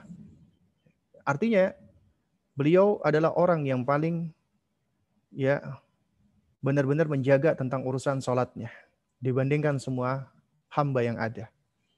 Tapi coba perhatikan ketika beliau membawa serta cucunya Al Hasan atau Al Husain sebagaimana diceritakan oleh sahabat yang mulia Abdullah ibnu Shaddad dari ayah beliau Shaddad bin Aus. Ya, jadi Abdullah bin Shaddad adalah anaknya. Ya, Shaddad bercerita, Ya, suatu ketika Nabi keluar menjumpai kami untuk melaksanakan salah satu sholat isya. Ya, dan Nabi membawa Hasan atau Husain. Nabi pun maju dan meletakkan cucu beliau, Hasan atau Husain tadi, lalu bertakbir untuk sholat. Maka sholatlah beliau. Lalu ketika sujud di tengah-tengah rakaat, beliau memanjangkan sujud beliau. Dan kemudian Syadat bercerita, karena penasaran ya, fa rafa'tu ra'si maka aku pun mendongakkan kepalaku. Wa idza sabiyu ala dhahri Rasulillah sallallahu alaihi wasallam wa huwa sajidun. Ternyata cucu beliau itu menaiki, menunggangi punggung Nabi ketika Nabi sedang sujud. Ya. Kapan farajatu ila sujudi. Ila apa, sujudi. Kemudian aku pun kembali bersujud lagi. Setelah Nabi sholat, para sahabat heran. Ya, penasaran. Kemudian mendatangi Nabi dan bertanya, Wahai Rasulullah, innaka sajadta baina dhahranai salatika sajdatan. Ataltaha hatta dhananna annahu qad hadatha amrun aw annahu yuha ilaika. Wahai Rasulullah, tadi Anda melakukan sujud saat salat begitu panjangnya sampai-sampai kami kira ada sesuatu dengan Anda atau sedang turun wahyu. Maka Nabi menjawab, "Kullu dzalika lam yakun." Enggak, semua itu tidak terjadi. Walakin ibni irtahalani akan tetapi anakku ini irtahalani. Kata para ulama ya. Kata irtahalani itu artinya adalah menjadikan aku sebagai kendaraan. Menunggangi aku. Ya. Jadi Nabi dijadikan seperti kuda-kudaan. Ketika lagi sujud sholat nih. Kemudian coba apa kata Nabi? Fakarih tu'an uajilahu hatta yaqdhiya hajatahu. Aku nggak suka. Aku benci apabila aku menyegerakan ya maksudnya aku bangun dari sujud sedangkan Al Hasan sedang naik di punggungku atau Husain sedang naik di punggungku hatta yaqdiya hajatahu. Sampai dia memuaskan hajatnya. Sampai keinginan bermainnya itu selesai dan dia turun sendiri. Luar biasa jamaah sekalian. Apa yang dilakukan oleh baginda Nabi yang mulia? Beliau tahu tentang kebutuhan bermain pada anak-anak. Dan beliau puaskan hal tersebut ya Kemudian juga Nabi senang mengucapkan salam kepada anak-anak. Padahal kalau kita belajar adab salam, di antaranya adab salam adalah yang muda salam kepada yang tua. Tapi Nabi mencontohkan beliau lebih dahulu menyalami anak-anak. Sebagaimana diceritakan Anas bin Malik. Ya, beliau mengatakan anna Rasulullah sallallahu alaihi wasallam ya marra ala ghilmanin fasallama alaihim. Apabila Nabi itu melewati anak-anak kecil, maka Nabi salami beliau. Dan juga di dalam apa lafaz-lafaz yang lain Nabi sapa, Nabi dekati, Nabi usap-usap. Nabi sering mengusap-usap kepala anak-anaknya, ya sahabat-sahabat apa namanya dari Ansor ya. ya. Jadi mengucapin salam kepada anak-anak. Ucapan salam ini adalah termasuk doa, doa keselamatan, ya, doa rahmah, doa keberkahan. Dan juga demikian Anda harus biasakan ketemu anak Anda atau yang lainnya, ya daripada selamat pagi atau oh apa namanya hayo go go saimas ya maksudnya untuk orang Jepang atau kalimat-kalimat ya good morning atau apa. Lebih baik kita gunakan assalamualaikum. Ya baru kita boleh apa sobahul khair masaul khair ya. Itu baru baru boleh. Tapi kita dahulukan dulu dengan salam ya. Kemudian Nabi tetap menjaga haknya anak dan meminta izin apabila haknya itu ya jika ingin di, di diambil sebagaimana disebutkan oleh Sahal bin Sa'ad radhiyallahu taala anhu bahwasanya Nabi SAW ya itu ya pernah utia bi syarabin. Pernah disuguhkan sebuah minuman. Wa an yaminihi gulamun. Dan di sebelah kanan beliau ada seorang anak kecil.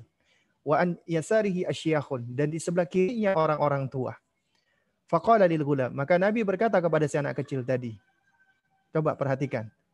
Ya, Nabi minta izin dulu kepada anak kecil tadi. Ata'dzanu li an haula? Apakah kamu izinkan aku berikan minuman ini kepada orang-orang tua ini dulu?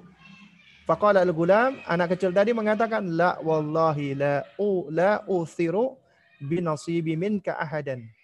Ya, tidak ya Rasulullah, mohon maaf. Aku enggak sudi memberikan bagianku yang dari Anda kepada seorang pun. Ya, artinya itu bekasnya Nabi. Anak ini tahu bekasnya Nabi ini penuh dengan keberkahan. Beliau nggak mau gitu loh. Akhirnya apa? Meskipun anak-anak, maka apa fatallahu fi yadihi. Nabi pun memberikan kepada tangan anak tersebut. Didahulukan haknya. Lantaran beliau duduk di sebelah kanan Rasulullah. Jadi tidak dilihat usia. Ya, ini termasuk adab ya. Kemudian kita perhatikan bagaimana cara Nabi mengapresiasi kebaikan ya. Nabi mengapresiasi kebaikan. Sebagaimana dari Abdullah bin Abbas radhiyallahu taala anhuma. Ya, anna Nabi sallallahu alaihi wasallam al-khala. Ini Ibnu Abbas menceritakan ya. Nabi SAW pernah suatu ketika masuk ke dalam toilet, masuk ke WC. Fawadatu lahu wadu'an. Maka aku letakkan wadu'an, air berbi, air air yang uh, di dalam ember yang digunakan untuk wudhu ya. Kemudian ketika Nabi melihatnya, Nabi pun heran, dia bertanya, "Qal man wadu'a hadha?" Siapa yang meletakkan ini? Maka uh, Ibnu Abbas menyampaikan kepada Nabi apa namanya? Fa'ukhbira. Ya, beliau sampaikan itu adalah aku. Kemudian apa ucapan Nabi? Faqal Allahumma faqihu fid din. Ya Allah, fakihkan Ibnu Abbas di dalam urusan agamanya. Ya atau dalam riwayat yang lain dikatakan Allahumma faqihu. Ya Allah fakihkan dia, fahamkan dia. Ya. Doanya Nabi. Ini menunjukkan sifat al-mubadarah, inisiatif yang tinggi pada Abdullah ibn Abbas. Menunjukkan logika, kemampuan kognisi yang sangat hebat. Dia tahu ketika Nabi masuk ke kamar mandi pasti butuh air. Butuh sesuatu untuk berwudu. Disiapkan tanpa perlu disuruh. Ya. Dan Nabi apresiasi. Dan bentuk apresiasi Nabi ini adalah apresiasi yang sangat tinggi. Doanya beliau dan doa beliau adalah makbul. Ya. Kemudian kita perhatikan bagaimana Nabi mengajarkan adab. Ya, sebagaimana ya uh, anak tiri beliau, anak daripada Ummu Salamah, ya. Yang mana Ummu Salamah ini akhirnya dinikahi oleh Rasulullah. Dan ya namanya adalah Umar bin Abi Salamah radhiyallahu anhuma. Qala Umar bin Abi Salamah menceritakan, "Kuntu fi hajri Rasulillah sallallahu alaihi wasallam." Aku pernah berada di bawah pengasuhan Nabi ya sallallahu alaihi wasallam. Wa kanat yadi tati syuf fi sahfati. Dan ketika itu tanganku tatish tatish itu meraih-raih berusaha untuk meraih-raih fi sahfa. Sahfa itu semacam pinggan tempat makan untuk 8 sampai 10 orang faqala li maka nabi berkata kepadaku coba perhatikan nabi ketika mengajarkan adab kepada anak-anak. Ya. Nabi katakan, "Ya gulam, wahai nak, samillah, ucapkan bismillah ya. Wakul biyaminik, makan dengan tangan kananmu.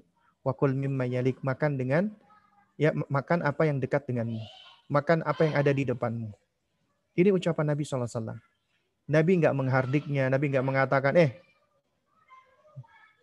tanganmu nggak sopan. Eh, makan makan nggak boleh pakai tangan kiri. Eh, Nabi nggak melakukan hal-hal seperti itu, ya. Tapi Nabi melakukan dengan cara yang luar biasa. Disentuh dulu hatinya, ya gulam. Nah, ini bahasa afeksi. Samillah. Ucapkan bismillah. Wakul biyaminik makan dengan tangan kananmu. Wakul mimma yalik dan makan dan makan apa yang dekat denganmu. Tapi berbeda ketika Nabi mengingatkan, ya ketika itu sebagaimana hadis Jabir ya, ketika itu ada seorang yang makan dengan tangan kiri, maka Nabi langsung mengingatkan, la ta'kul bishimal. Janganlah engkau makan dengan tangan kirimu, ya. Ya, fa inna syaitana ya'kulu bishimal. Karena sesungguhnya syaitan itu makan dengan tangan kiri. Jadi kalau kita perhatikan ternyata di situ ada perbedaan tentang bagaimana Nabi ketika ya mengingatkan antara anak-anak dengan orang dewasa. Anak-anak Nabi tidak hanya sekedar istilahnya kayak memberikan larangan tidak, tapi Nabi langsung mengajarkan adab-adabnya. Ya. Karena ini anak-anak masih masih belum tahu. Umar bin Abi Salama masih anak-anak.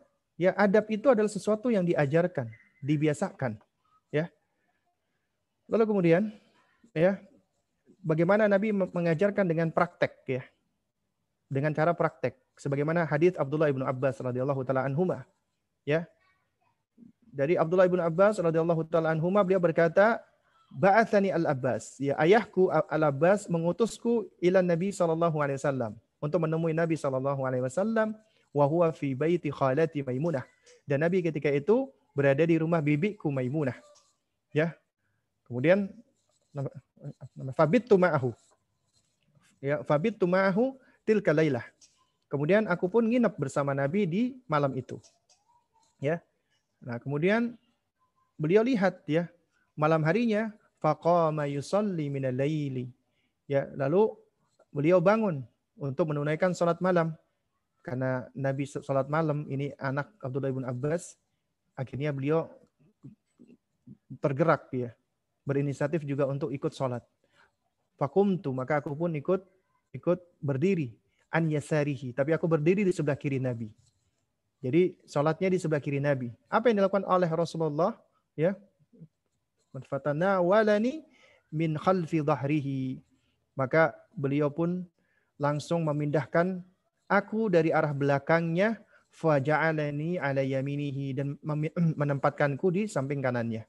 Jadi diputar oleh Nabi, ya, jadi dipegang dari dari belakangnya, ditarik, kemudian dipindahkan ke bagian kanannya. Jadi ini dilakukan oleh Nabi langsung secara praktek kepada Ibnu Abbas. Jadi langsung Ibnu Abbas tahu bahwasanya ketika sholat berjamaah dua orang, makmumnya di sebelah kanan. Ya. Lalu kemudian ya ini tinggal beberapa slide lagi ya, yaitu ketika Nabi melihat anak jatuh kepada kesalahan. Ya, dan siapa sih di antara kita yang anak-anak kita tidak melakukan kesalahan? Nah, tapi perhatikan jenis kesalahan. Tidak semua kesalahan itu sama. Ya, kalau itu kesalahan-kesalahan hanya kesalahan yang sifatnya duniawi, maka tentunya kita harus lebih banyak memberikan apa nama tole, toleransi, ya. Tapi kalau itu sifatnya halal haram, maka kita harus tegas. Nah, sebagaimana yang diriwayatkan oleh Abu Hurairah radhiyallahu taala anhu, beliau menceritakan ya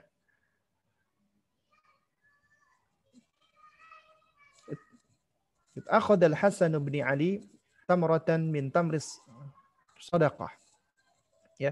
Ya. Al-Hasan bin Ali beliau pernah mengambil ya yaitu sebutir kurma dari tumpukan kurma sedekah. Fihi. Kemudian dia masukkan ke dalam mulutnya. Artinya mau dimakan. Nabi langsung lihat. Nabi langsung tahu. Ya. Faqala Rasulullah SAW. Maka Nabi pun segera beranjak mendekatinya. Kemudian Nabi ya apa namanya mengatakan kepada dia kih kih ya kih kih itu artinya ya semacam uh, bahasa untuk muntahkan. Cih cih gitu ya. Uh, nggak pernah. Irmi biha. Ya muntahkan muntahkan ya. Nah, setelah dimuntahkan baru kemudian Nabi mengatakan ama alimta anna lana kula sadaqah. Ya nah kamu tahu nggak? Kita ini maksudnya keluarga Rasulullah, ahlul bait Nabi tidak boleh makan dari harta sedekah. Karena harta sedekah adalah haram bagi Rasulullah dan keluarganya. Jadi itu perkara haram.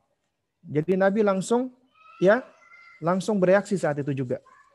Jadi Nabi bukan langsung apa bukan sekedar ngomel-ngomel enggak. Nabi dekati dan Nabi ajarkan ya untuk di, untuk dimuntahkan baru kemudian Nabi sampaikan ya ya tidakkah engkau tahu bahwasanya kalau kita nggak boleh makan sedekah. Kemudian juga kemudian coba kita perhatikan pula di sini bagaimana cara Nabi mengingatkan anak. Dalam hal ini Anas bin Malik, ya. Anas bin Malik bercerita, "Kana Rasulullah sallallahu alaihi wasallam min ahsani nasi khuluqan." Nabi adalah orang yang paling indah akhlaknya, budi pekertinya. Fa arsalani yauman lihajatin. Beliau pernah menyuruh aku untuk suatu hal, suatu keperluan. Fakultu, kemudian aku pun berkata, Wallahi la adhabu wa fi nafsi an, an adhaba lima amaroni bihi Nabiullah sallallahu alaihi wasallam. Ya, demi Allah, saya enggak akan pernah bepergian untuk keperluanku sendiri, tapi selamanya saya pergi untuk melaksanakan perintah Nabi sallallahu alaihi wasallam. Ya, fa kharajtu, maka aku pun keluar, pergi. Hatta ya itu amurra ala sibyanin wa hum yal'abun fi ya lalu aku keluar dan ketika aku pergi, eh tiba-tiba aku ketemu sama anak-anak sedang bermain di pasar. Namanya anak-anak ya. Melihat teman-teman lagi main di pasar, akhirnya penasaran, pengen ngelihat ya. Fa'idha Rasulullah sallallahu alaihi wasallam qad qabadha apa namanya? ya min warai. Lalu tiba-tiba Rasulullah SAW ada di belakangku dan menepuk pundakku dari dari belakang. Ya. Kemudian kata Anas ya fa nadartu ilaihi aku pun menoleh melihat kepada Rasulullah wa huwa yadhak dan ketika itu Nabi tertawa. Ya faqala kemudian lalu kemudian Nabi berkata ya Unais. Nih perhatikan. Ya Unais wahai Anas kecil wahai Unais wahai Anas Anas yang mungil yang lucu ya kata Nabi SAW adzahabta haitsu amartuka? Ya. Apakah apakah engkau sudah melakukan apa yang aku perintahkan? Qala jawab Anas qultu na'am. Iya. Ya. Iya. Na'am ana adhabu ya Rasulullah. Iya, aku akan pergi ya, aku akan pergi wahai Rasulullah. Kemudian qala Anas, kemudian Anas berkata, coba perhatikan ucapan Anas ini. Wallahi laqad khadamtuhu tis'a sinina. Demi Allah, ya aku ini sudah sembilan tahun namanya membantu Rasulullah berkhidmat melayani Rasulullah sembilan tahun. Ma'alimtuhu qala li syai'in sana'tuhu lima fa'alta kada wa kada au li syai'in taraktuhu ya. Apa halla fa'alta kada wa kada ya. Sembilan tahun aku melayani Rasulullah dan tidak pernah aku dapati beliau menegurku ya atas apa yang aku kerjakan dengan perkataan Kenapa kamu nggak melakukan ini dan itu? Ya, ataupun yang tidak aku lakukan dengan perkataan kamu seharusnya begini dan dan begitu. Ini Rasulullah SAW. Ya, ya. Di dalam riwayat ini hadis riwayat Imam Muslim. Itu yang menarik lagi di dalam riwayat uh, Abu Dawud ya. Ya, Anas dipanggil ya dzal Udunain ya. ya di dalam riwayat Abu Daud Anas dipanggil ya dzal udunain wahai yang bertelinga dua ya. Wahai yang bertelinga dua. Panggilan Rasulullah kepada Anas. Nah al-alama al-mubarak furi ketika menerangkan ucapan uh, Rasulullah kepada Anas ya. Ya dzal ya ya dzal uh, udunain ya itu maknanya adalah wakila inna hadzal qaul min jumlati muda'abatihi sallallahu alaihi wasallam wa latifi akhlaqihi. Ya. Sesungguhnya ucapan ini yaitu ucapan ya dal ya ya dal apa udhunain ya wahai yang bertelinga dua itu adalah termasuk ucapan ya muda muda baah ucapan uh, canda dari Rasulullah SAW kepada Anas dan termasuk kelembutan akhlaknya beliau. Artinya beliau nggak marah. Anas dikasih tugas ya kok belum balik-balik kok lama eh ternyata Anas lagi ngelihat anak-anak kecil yang sedang main di pasar Nabi akhirnya akhirnya mencari pergi. Nah, ketemu akhirnya Nabi dari belakang, Nabi Nabi pegang pundaknya. Anas kaget melihat ke belakang, Nabi ketawa. Dipanggil ya Unais. Kalau riwayatnya Abu Daud dikatakan ya Dzal apa udunain wahai yang bertelinga dua gitu loh. Itu caranya Nabi untuk mengingatkan anak ternyata penuh dengan canda. Nah, jadi jamaah sekalian yang dimuliakan Allah Subhanahu wa taala ya. Ini adalah di antara cara-cara interaksi Rasulullah SAW. Ya, kalau kita mau ambil faidahnya, itu banyak sekali sebenarnya. Sebenarnya satu hadis itu kita bisa memetik puluhan faidah, bahkan ratusan faidah. Dan sebenarnya ini ada beberapa hadis ya yang sudah di, dijelaskan ya dalam kajian uh, al arbaun al jihad fi tarbiyatil aulad ya 40 hadis ya seputar pendidikan anak yang sudah kita tamatkan ya sudah kita apa khatamkan ya di bulan apa Ramadan kemarin ya. Nah, jadi di dalam hadis-hadis ini itu sebenarnya banyak sekali pelajaran-pelajaran yang bisa kita panggil ya. Nah, kalau kita perhatikan ya jamaah sekalian ya, kita sebagai orang tua coba kita apa namanya merefleksikan diri ya. Baik diri saya sendiri dan juga antum-antum semua ya. Itu sebenarnya banyak pelajaran yang bisa kita ambil. Ternyata kita selama ini ya kita ketika berbicara sama anak ya kita sering kali ya itu kurang begitu memperhatikan hati dan perasaannya anak. Kita kadang-kadang manggil itu dengan panggilan-panggilan eh eh gitu kan. Hey, hey. Hey kamu gitu kan. Apalagi anak-anak yang dipanggil dengan panggilan seperti itu ya. Ini sebenarnya adalah suatu hal yang kurang baik sebenarnya. Ya. Jadi seharusnya kita memang memanggil mereka dengan panggilan-panggilan yang menyentuh hatinya. Nah, adik, kakak, bukan hei hei hei. Eh eh eh gitu kan. Ini adalah suatu uh, kebiasaan sebenarnya yang kurang baik dan perlu kita ketahui yang namanya akhlak akhlak itu memang secara asal adalah sesuatu yang sudah apa ya yang sudah apa terbentuk di dalam diri kita ya lalu kemudian akhirnya hal itu muncul secara spontan tapi sebagaimana dikatakan oleh para ulama yang namanya akhlak itu ada dua macam ya. Ada akhlak yang bersifat tabi'i, tabiat, bawaan. Seperti kita tahu ya bagaimana perangai. Apa jadi di sini akhlak artinya perangai. Seperti perangainya Abu Bakar, Umar itu beda. Ya, gitu bagaimana Abu Bakar begitu lemah lembutnya, bagaimana Umar begitu tegasnya. Ini namanya apa perangai ya. Watak istilahnya. Tapi di situ ada pula yang akhlak yang disebut dengan akhlak al apa namanya muktasabah. Akhlak yang bisa dicari yang bisa diraih yang bisa diperoleh dengan usaha. Ya. Ada akhlak yang bisa diperoleh dicari dengan usaha. Ya. Nah seperti misalnya ya tentang kita misalnya uh, berkomunikasi sama anak-anak. Itu memang kita mungkin dipengaruhi oleh oleh kebiasaan kita mulai dari kecil ya kita manggil dengan panggilan-panggilan. Misalnya anak-anak kita kita panggil ya wahai botak eh botak sini botak gitu kan. Atau uh, kurus kurus. Itu panggilan-panggilan yang mana kita menyematkan atau memberi label atas fisiknya. Ini adalah panggilan yang nggak baik ya sebenarnya ya. Dia dipanggil dengan panggilan-panggilan dari stigma terhadap fisiknya atau panggilan-panggilan yang semisal itu ya. Dan kita sebagai orang tua mungkin karena kebiasaan kita ya, kita akhirnya sering kali juga menyebut anak-anak dengan sebutan-sebutan yang nggak layak, yang nggak pantas kita panggil misalnya dengan hey, eh seperti itu misalnya, ya kan? Nah ini adalah kebiasaan-kebiasaan yang bisa diubah sebenarnya, meskipun memang butuh waktu, butuh proses, ya. Ini ini kita bisa meraih yang namanya akhlak al-muktasabah yang bisa di yang bisa diupayakan, ya. Ya, Coba kalau kita perhatikan Rasulullah misalnya. Anas menceritakan 9 tahun atau 10 tahun beliau melayani Rasulullah. Nggak pernah Rasulullah itu bertanya kepada Anas, kamu kenapa nggak kok nggak begini-begini? Ya, kamu kenapa kok nggak begitu-begitu? Ya.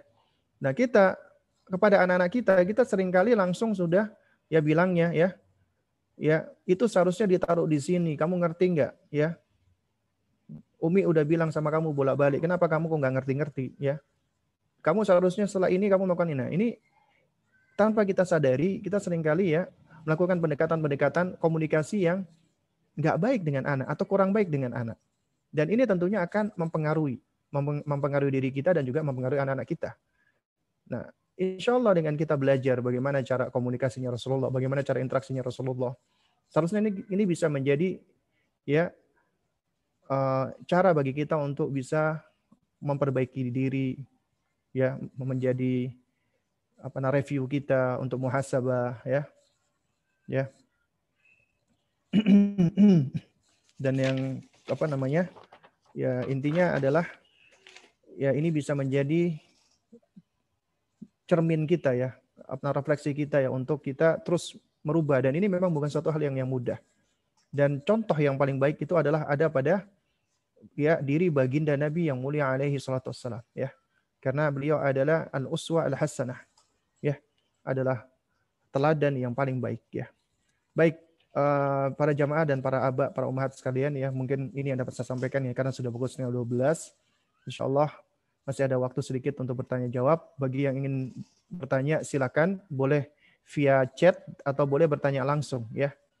Kemudian bagi yang ingin mendapatkan uh, apa namanya slide ini silakan buka link di bawah ini ya http ya langsung aja ketik bit ly bit.ly garis miring ah ya uh, apa ini namanya nih min at ya ya.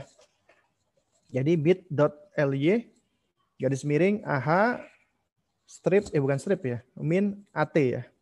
Jadi diharapkan untuk mengisi aha momen nanti di link apa di form terakhir akan ada linknya jadi tinggal diklik kemudian anda bisa langsung mengunduhnya Insya Allah bagi yang ingin mendapatkan slide jadi yang online di YouTube juga sama, juga boleh untuk uh, mengisi formnya ya.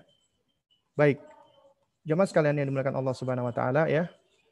Uh, insya Allah masih ada waktu sedikit ya. Bagi yang ingin bertanya silakan ya. Khususnya bagi para abah dan para umahat yang turut online di kajian kita pada pagi menjelang siang hari ini ya. Silakan yang ingin bertanya.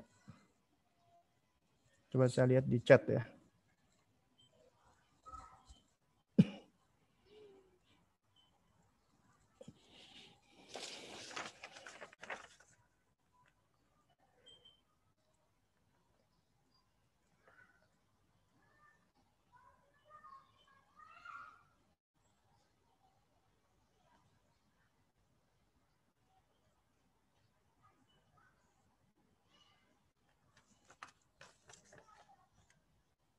Ya. Belum ada ini ya, pertanyaan ya. Mudah-mudahan belum ada pertanyaan ini dikarenakan sudah ngerti atau bukan karena ini ya, bukan karena apa ketiduran ya.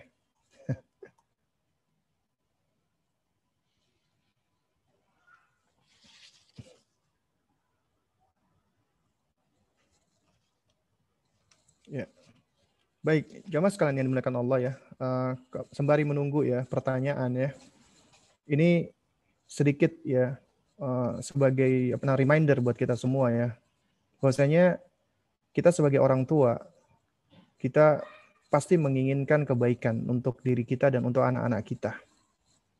Dan hampir semua orang tua seperti itu. Gak ada orang tua yang tidak menginginkan kebaikan. Gak ada orang tua yang menginginkan keburukan, apalagi buat anak-anaknya. Tapi sering kali kebaikan yang dimaksud itu standarnya apa? Ya. Apa yang menjadi ukuran? Apa yang menjadi standar? Anak-anaknya itu dikatakan berada di atas kebaikan. Kalau kita perhatikan ternyata mayoritas dari orang tua mereka menjadikan standar kebaikan itu adalah maslahat duniawiyah. Hanya melihat dari aspek dunia dunianya saja hanya melihat dari sisi dunianya, oh, anaknya sudah bisa ini itu, oh anaknya sudah pinter, oh anaknya sudah menguasai ini, oh anaknya sudah bisa baca menulis, oh anaknya anaknya sudah itu kebanyakan hanya dilihat dari sisi aspek dunia saja. Tapi sering kali melupakan aspek akhirat. Ya. Yang mana ini jauh lebih penting. Dan ini adalah kebaikan yang hakiki.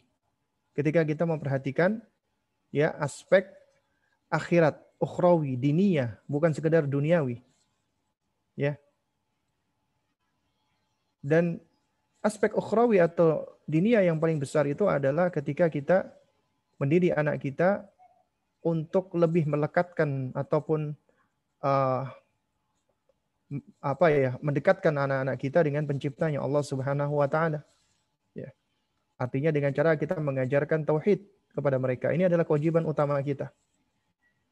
Dengan mengajarkan mereka tauhid, mendidik mereka di atas tauhid sehingga fitrah mereka berada di atas apa kelurusan ya. Fitrah mereka lurus, fitrah mereka benar. Ya. Maka insya Allah taala Allah nggak akan melalaikan dan nggak akan melupakan upaya kita. Di antara balasan yang Allah akan berikan selain pahala yang berlimpah, baik apa ataupun yang senantiasa mengalir, Allah Azza wa Jalla juga akan menjadikan sebab anaknya itu menjadi anak-anak yang akan berbakti kepada orang tuanya, birrul walidain, ya.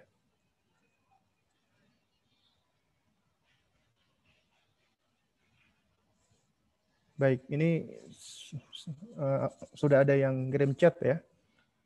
Assalamualaikum. Waalaikumsalam warahmatullahi wabarakatuh. Dilihat dari hadis-hadis interaksi Rasulullah dengan anak kecil, mayoritas pengajaran adalah masalah iman, adab. Ini pertanyaannya apa ini? Ataukah masih ini? Apa masih kurang ya? Sebenarnya interaksinya Nabi kepada anak-anak itu banyak ya. Itu tidak tidak tidak hanya ini saja. Sebenarnya masih banyak lagi ya tentang bagaimana Nabi itu uh, memotivasi anak-anak untuk belajar. Termasuk aktivitas fisik ya berkuda, memanah, kemudian juga aktivitas-aktivitas seperti menulis. Itu itu sebenarnya ada ya. Cuman memang uh, di waktu yang singkat ini kita nggak bisa bahas semuanya ya. Oke, ini ada pertanyaan. Ustaz, bagaimana cara menghadapi anak usia 7 dan 5 tahun yang terbiasa berbohong? Kalau diperhatikan, sepertinya anak-anak ini berbohong karena orang tuanya terlalu keras. Terlalu sering memarahi anak-anaknya, bahkan dalam hal sepele seperti menumpahkan air. Jazakallah khair, Ustaz. Baik. Ini sang penanya berarti sudah tahu ya. Dan sudah memperhatikan. Yaitu apa sebab anak-anak itu ternyata suka berbohong. Dan suatu hal yang tidak bisa dipungkiri dan ini suatu hal yang memang uh, nyata ya. Bahkan juga banyak dinukilkan oleh para ulama-ulama kita di antaranya oleh Syekh Muhammad Al-Bashir Al apa namanya Ibrahimi ya.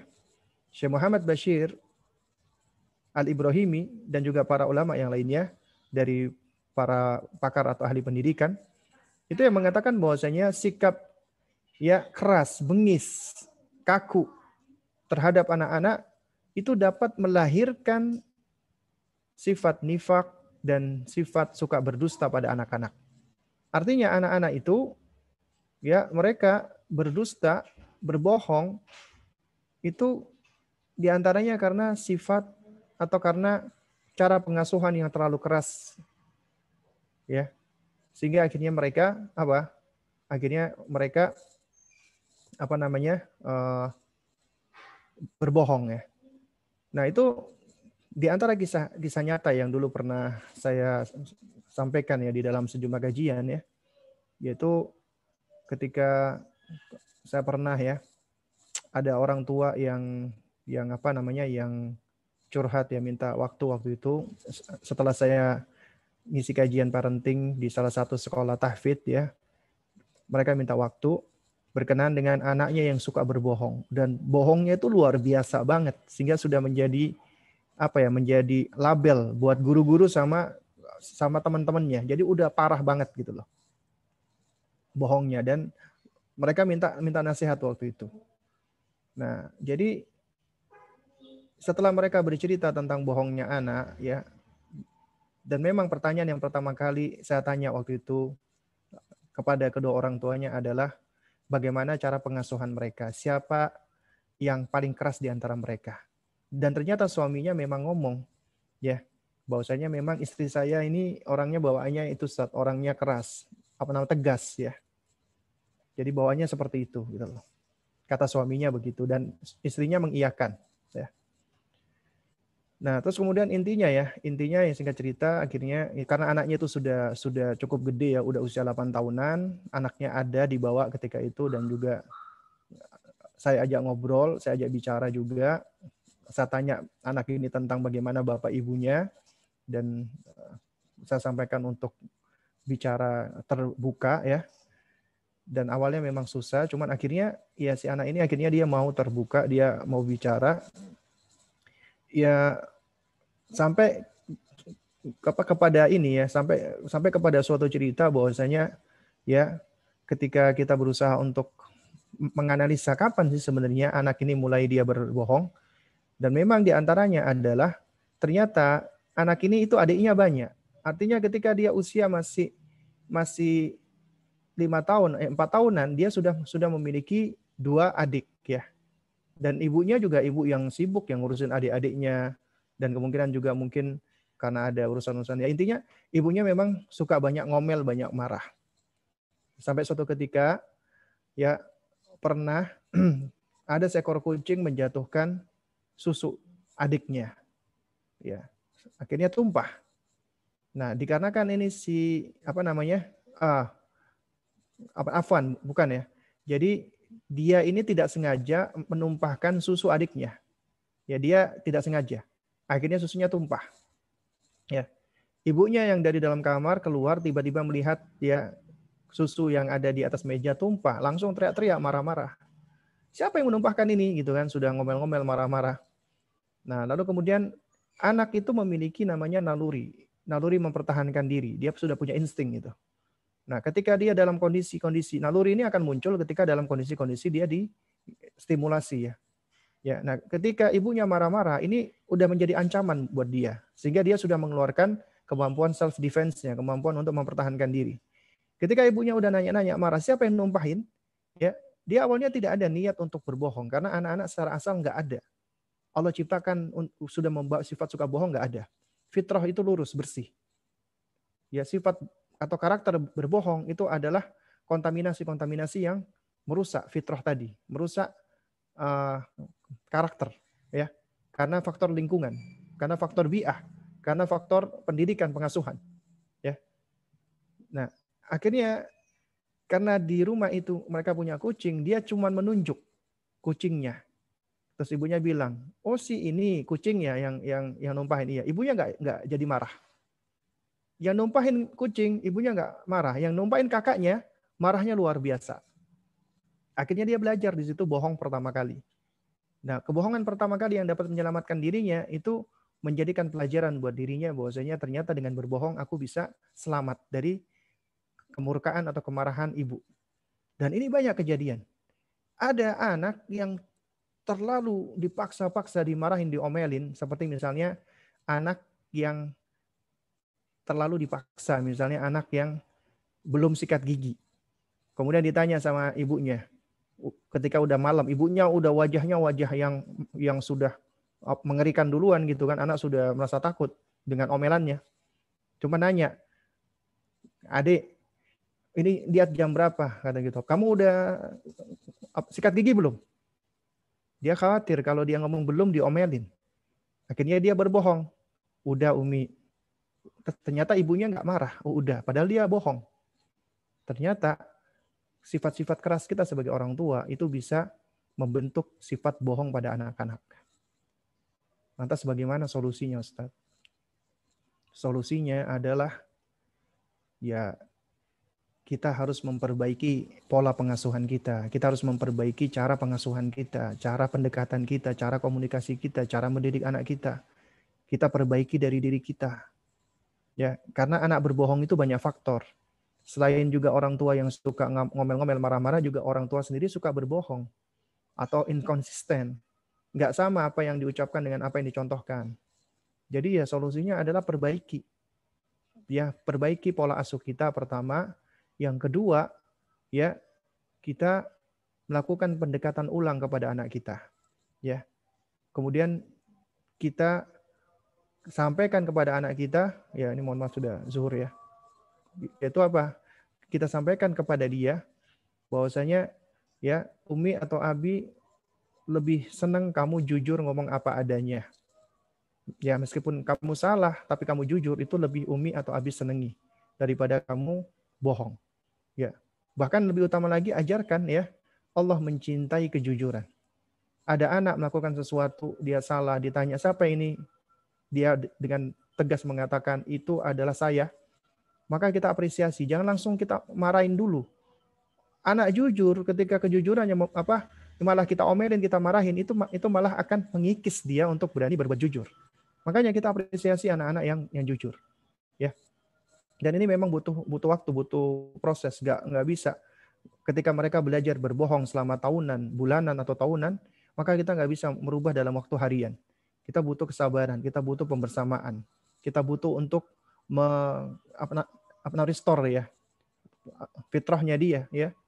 Ini adalah hal-hal yang yang butuh uh, ilmu, butuh kesabaran, butuh perjuangan dan semuanya adalah kuncinya kepada pola asuh kita.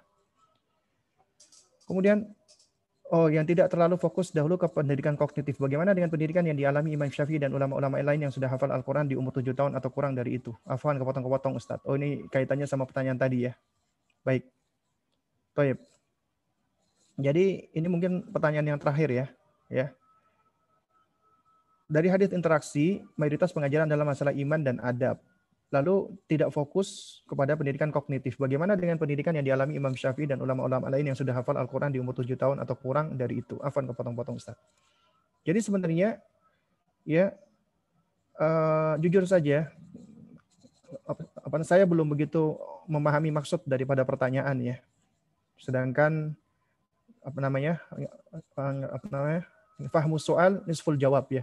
Memahami pertanyaan itu adalah separuh daripada jawaban. Tadi dikatakan bahwasanya pengajaran Nabi lebih banyak ke akidah dan adab. Nah, tidak terlalu fokus ke pendidikan kognitif. Ini juga suatu hal yang yang tidak benar juga ya, ya. Jadi sesungguhnya pendidikan para nabi dan para rasul, orang-orang soleh, ibadur rahman termasuk Rasulullah, itu melibatkan afeksi dan kognisi.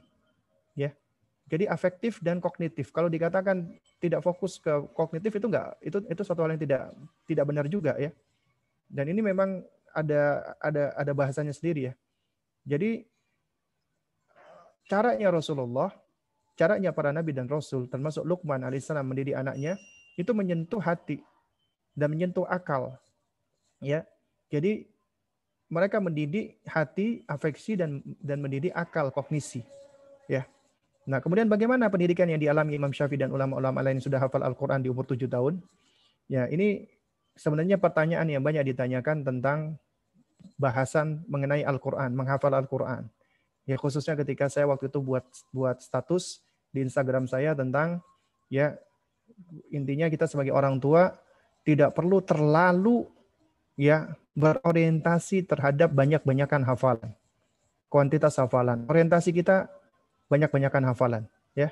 Kemudian banyak yang japri saya, DM saya, bagaimana dengan Imam Syafi'i dan yang semisalnya? Jawaban saya adalah sama. Yang pertama, ya kita harus memahami dulu, ya. Al-Qur'anul Karim itu memang diturunkan untuk kita, ya. Dan Al-Qur'an memang mudah dihafalkan. Anak-anak memang memiliki kemampuan hafalan yang luar biasa.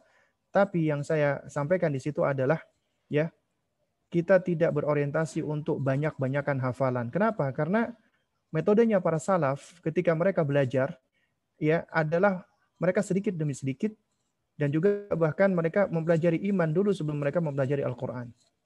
Ya. Sedangkan orang-orang zaman sekarang mereka sudah banyak lebih cenderung untuk hafal-hafalan Al-Qur'an. Padahal kemampuan hafalan ini adalah kemampuan yang dimiliki oleh setiap manusia. Mau orang kafir pun juga punya kemampuan seperti ini. Oleh karena itu, makanya pendidikan yang paling penting orientasinya adalah pendidikan hati, terutama untuk anak-anak. Mereka cinta dulu kepada Allah, cinta kepada Al-Quran. Ya.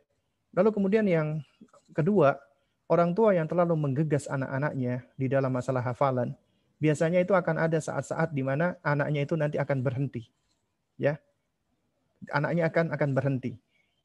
Usia TK hafalan luar biasa. Nanti SD lihat kebanyakan ini sudah sering dialami.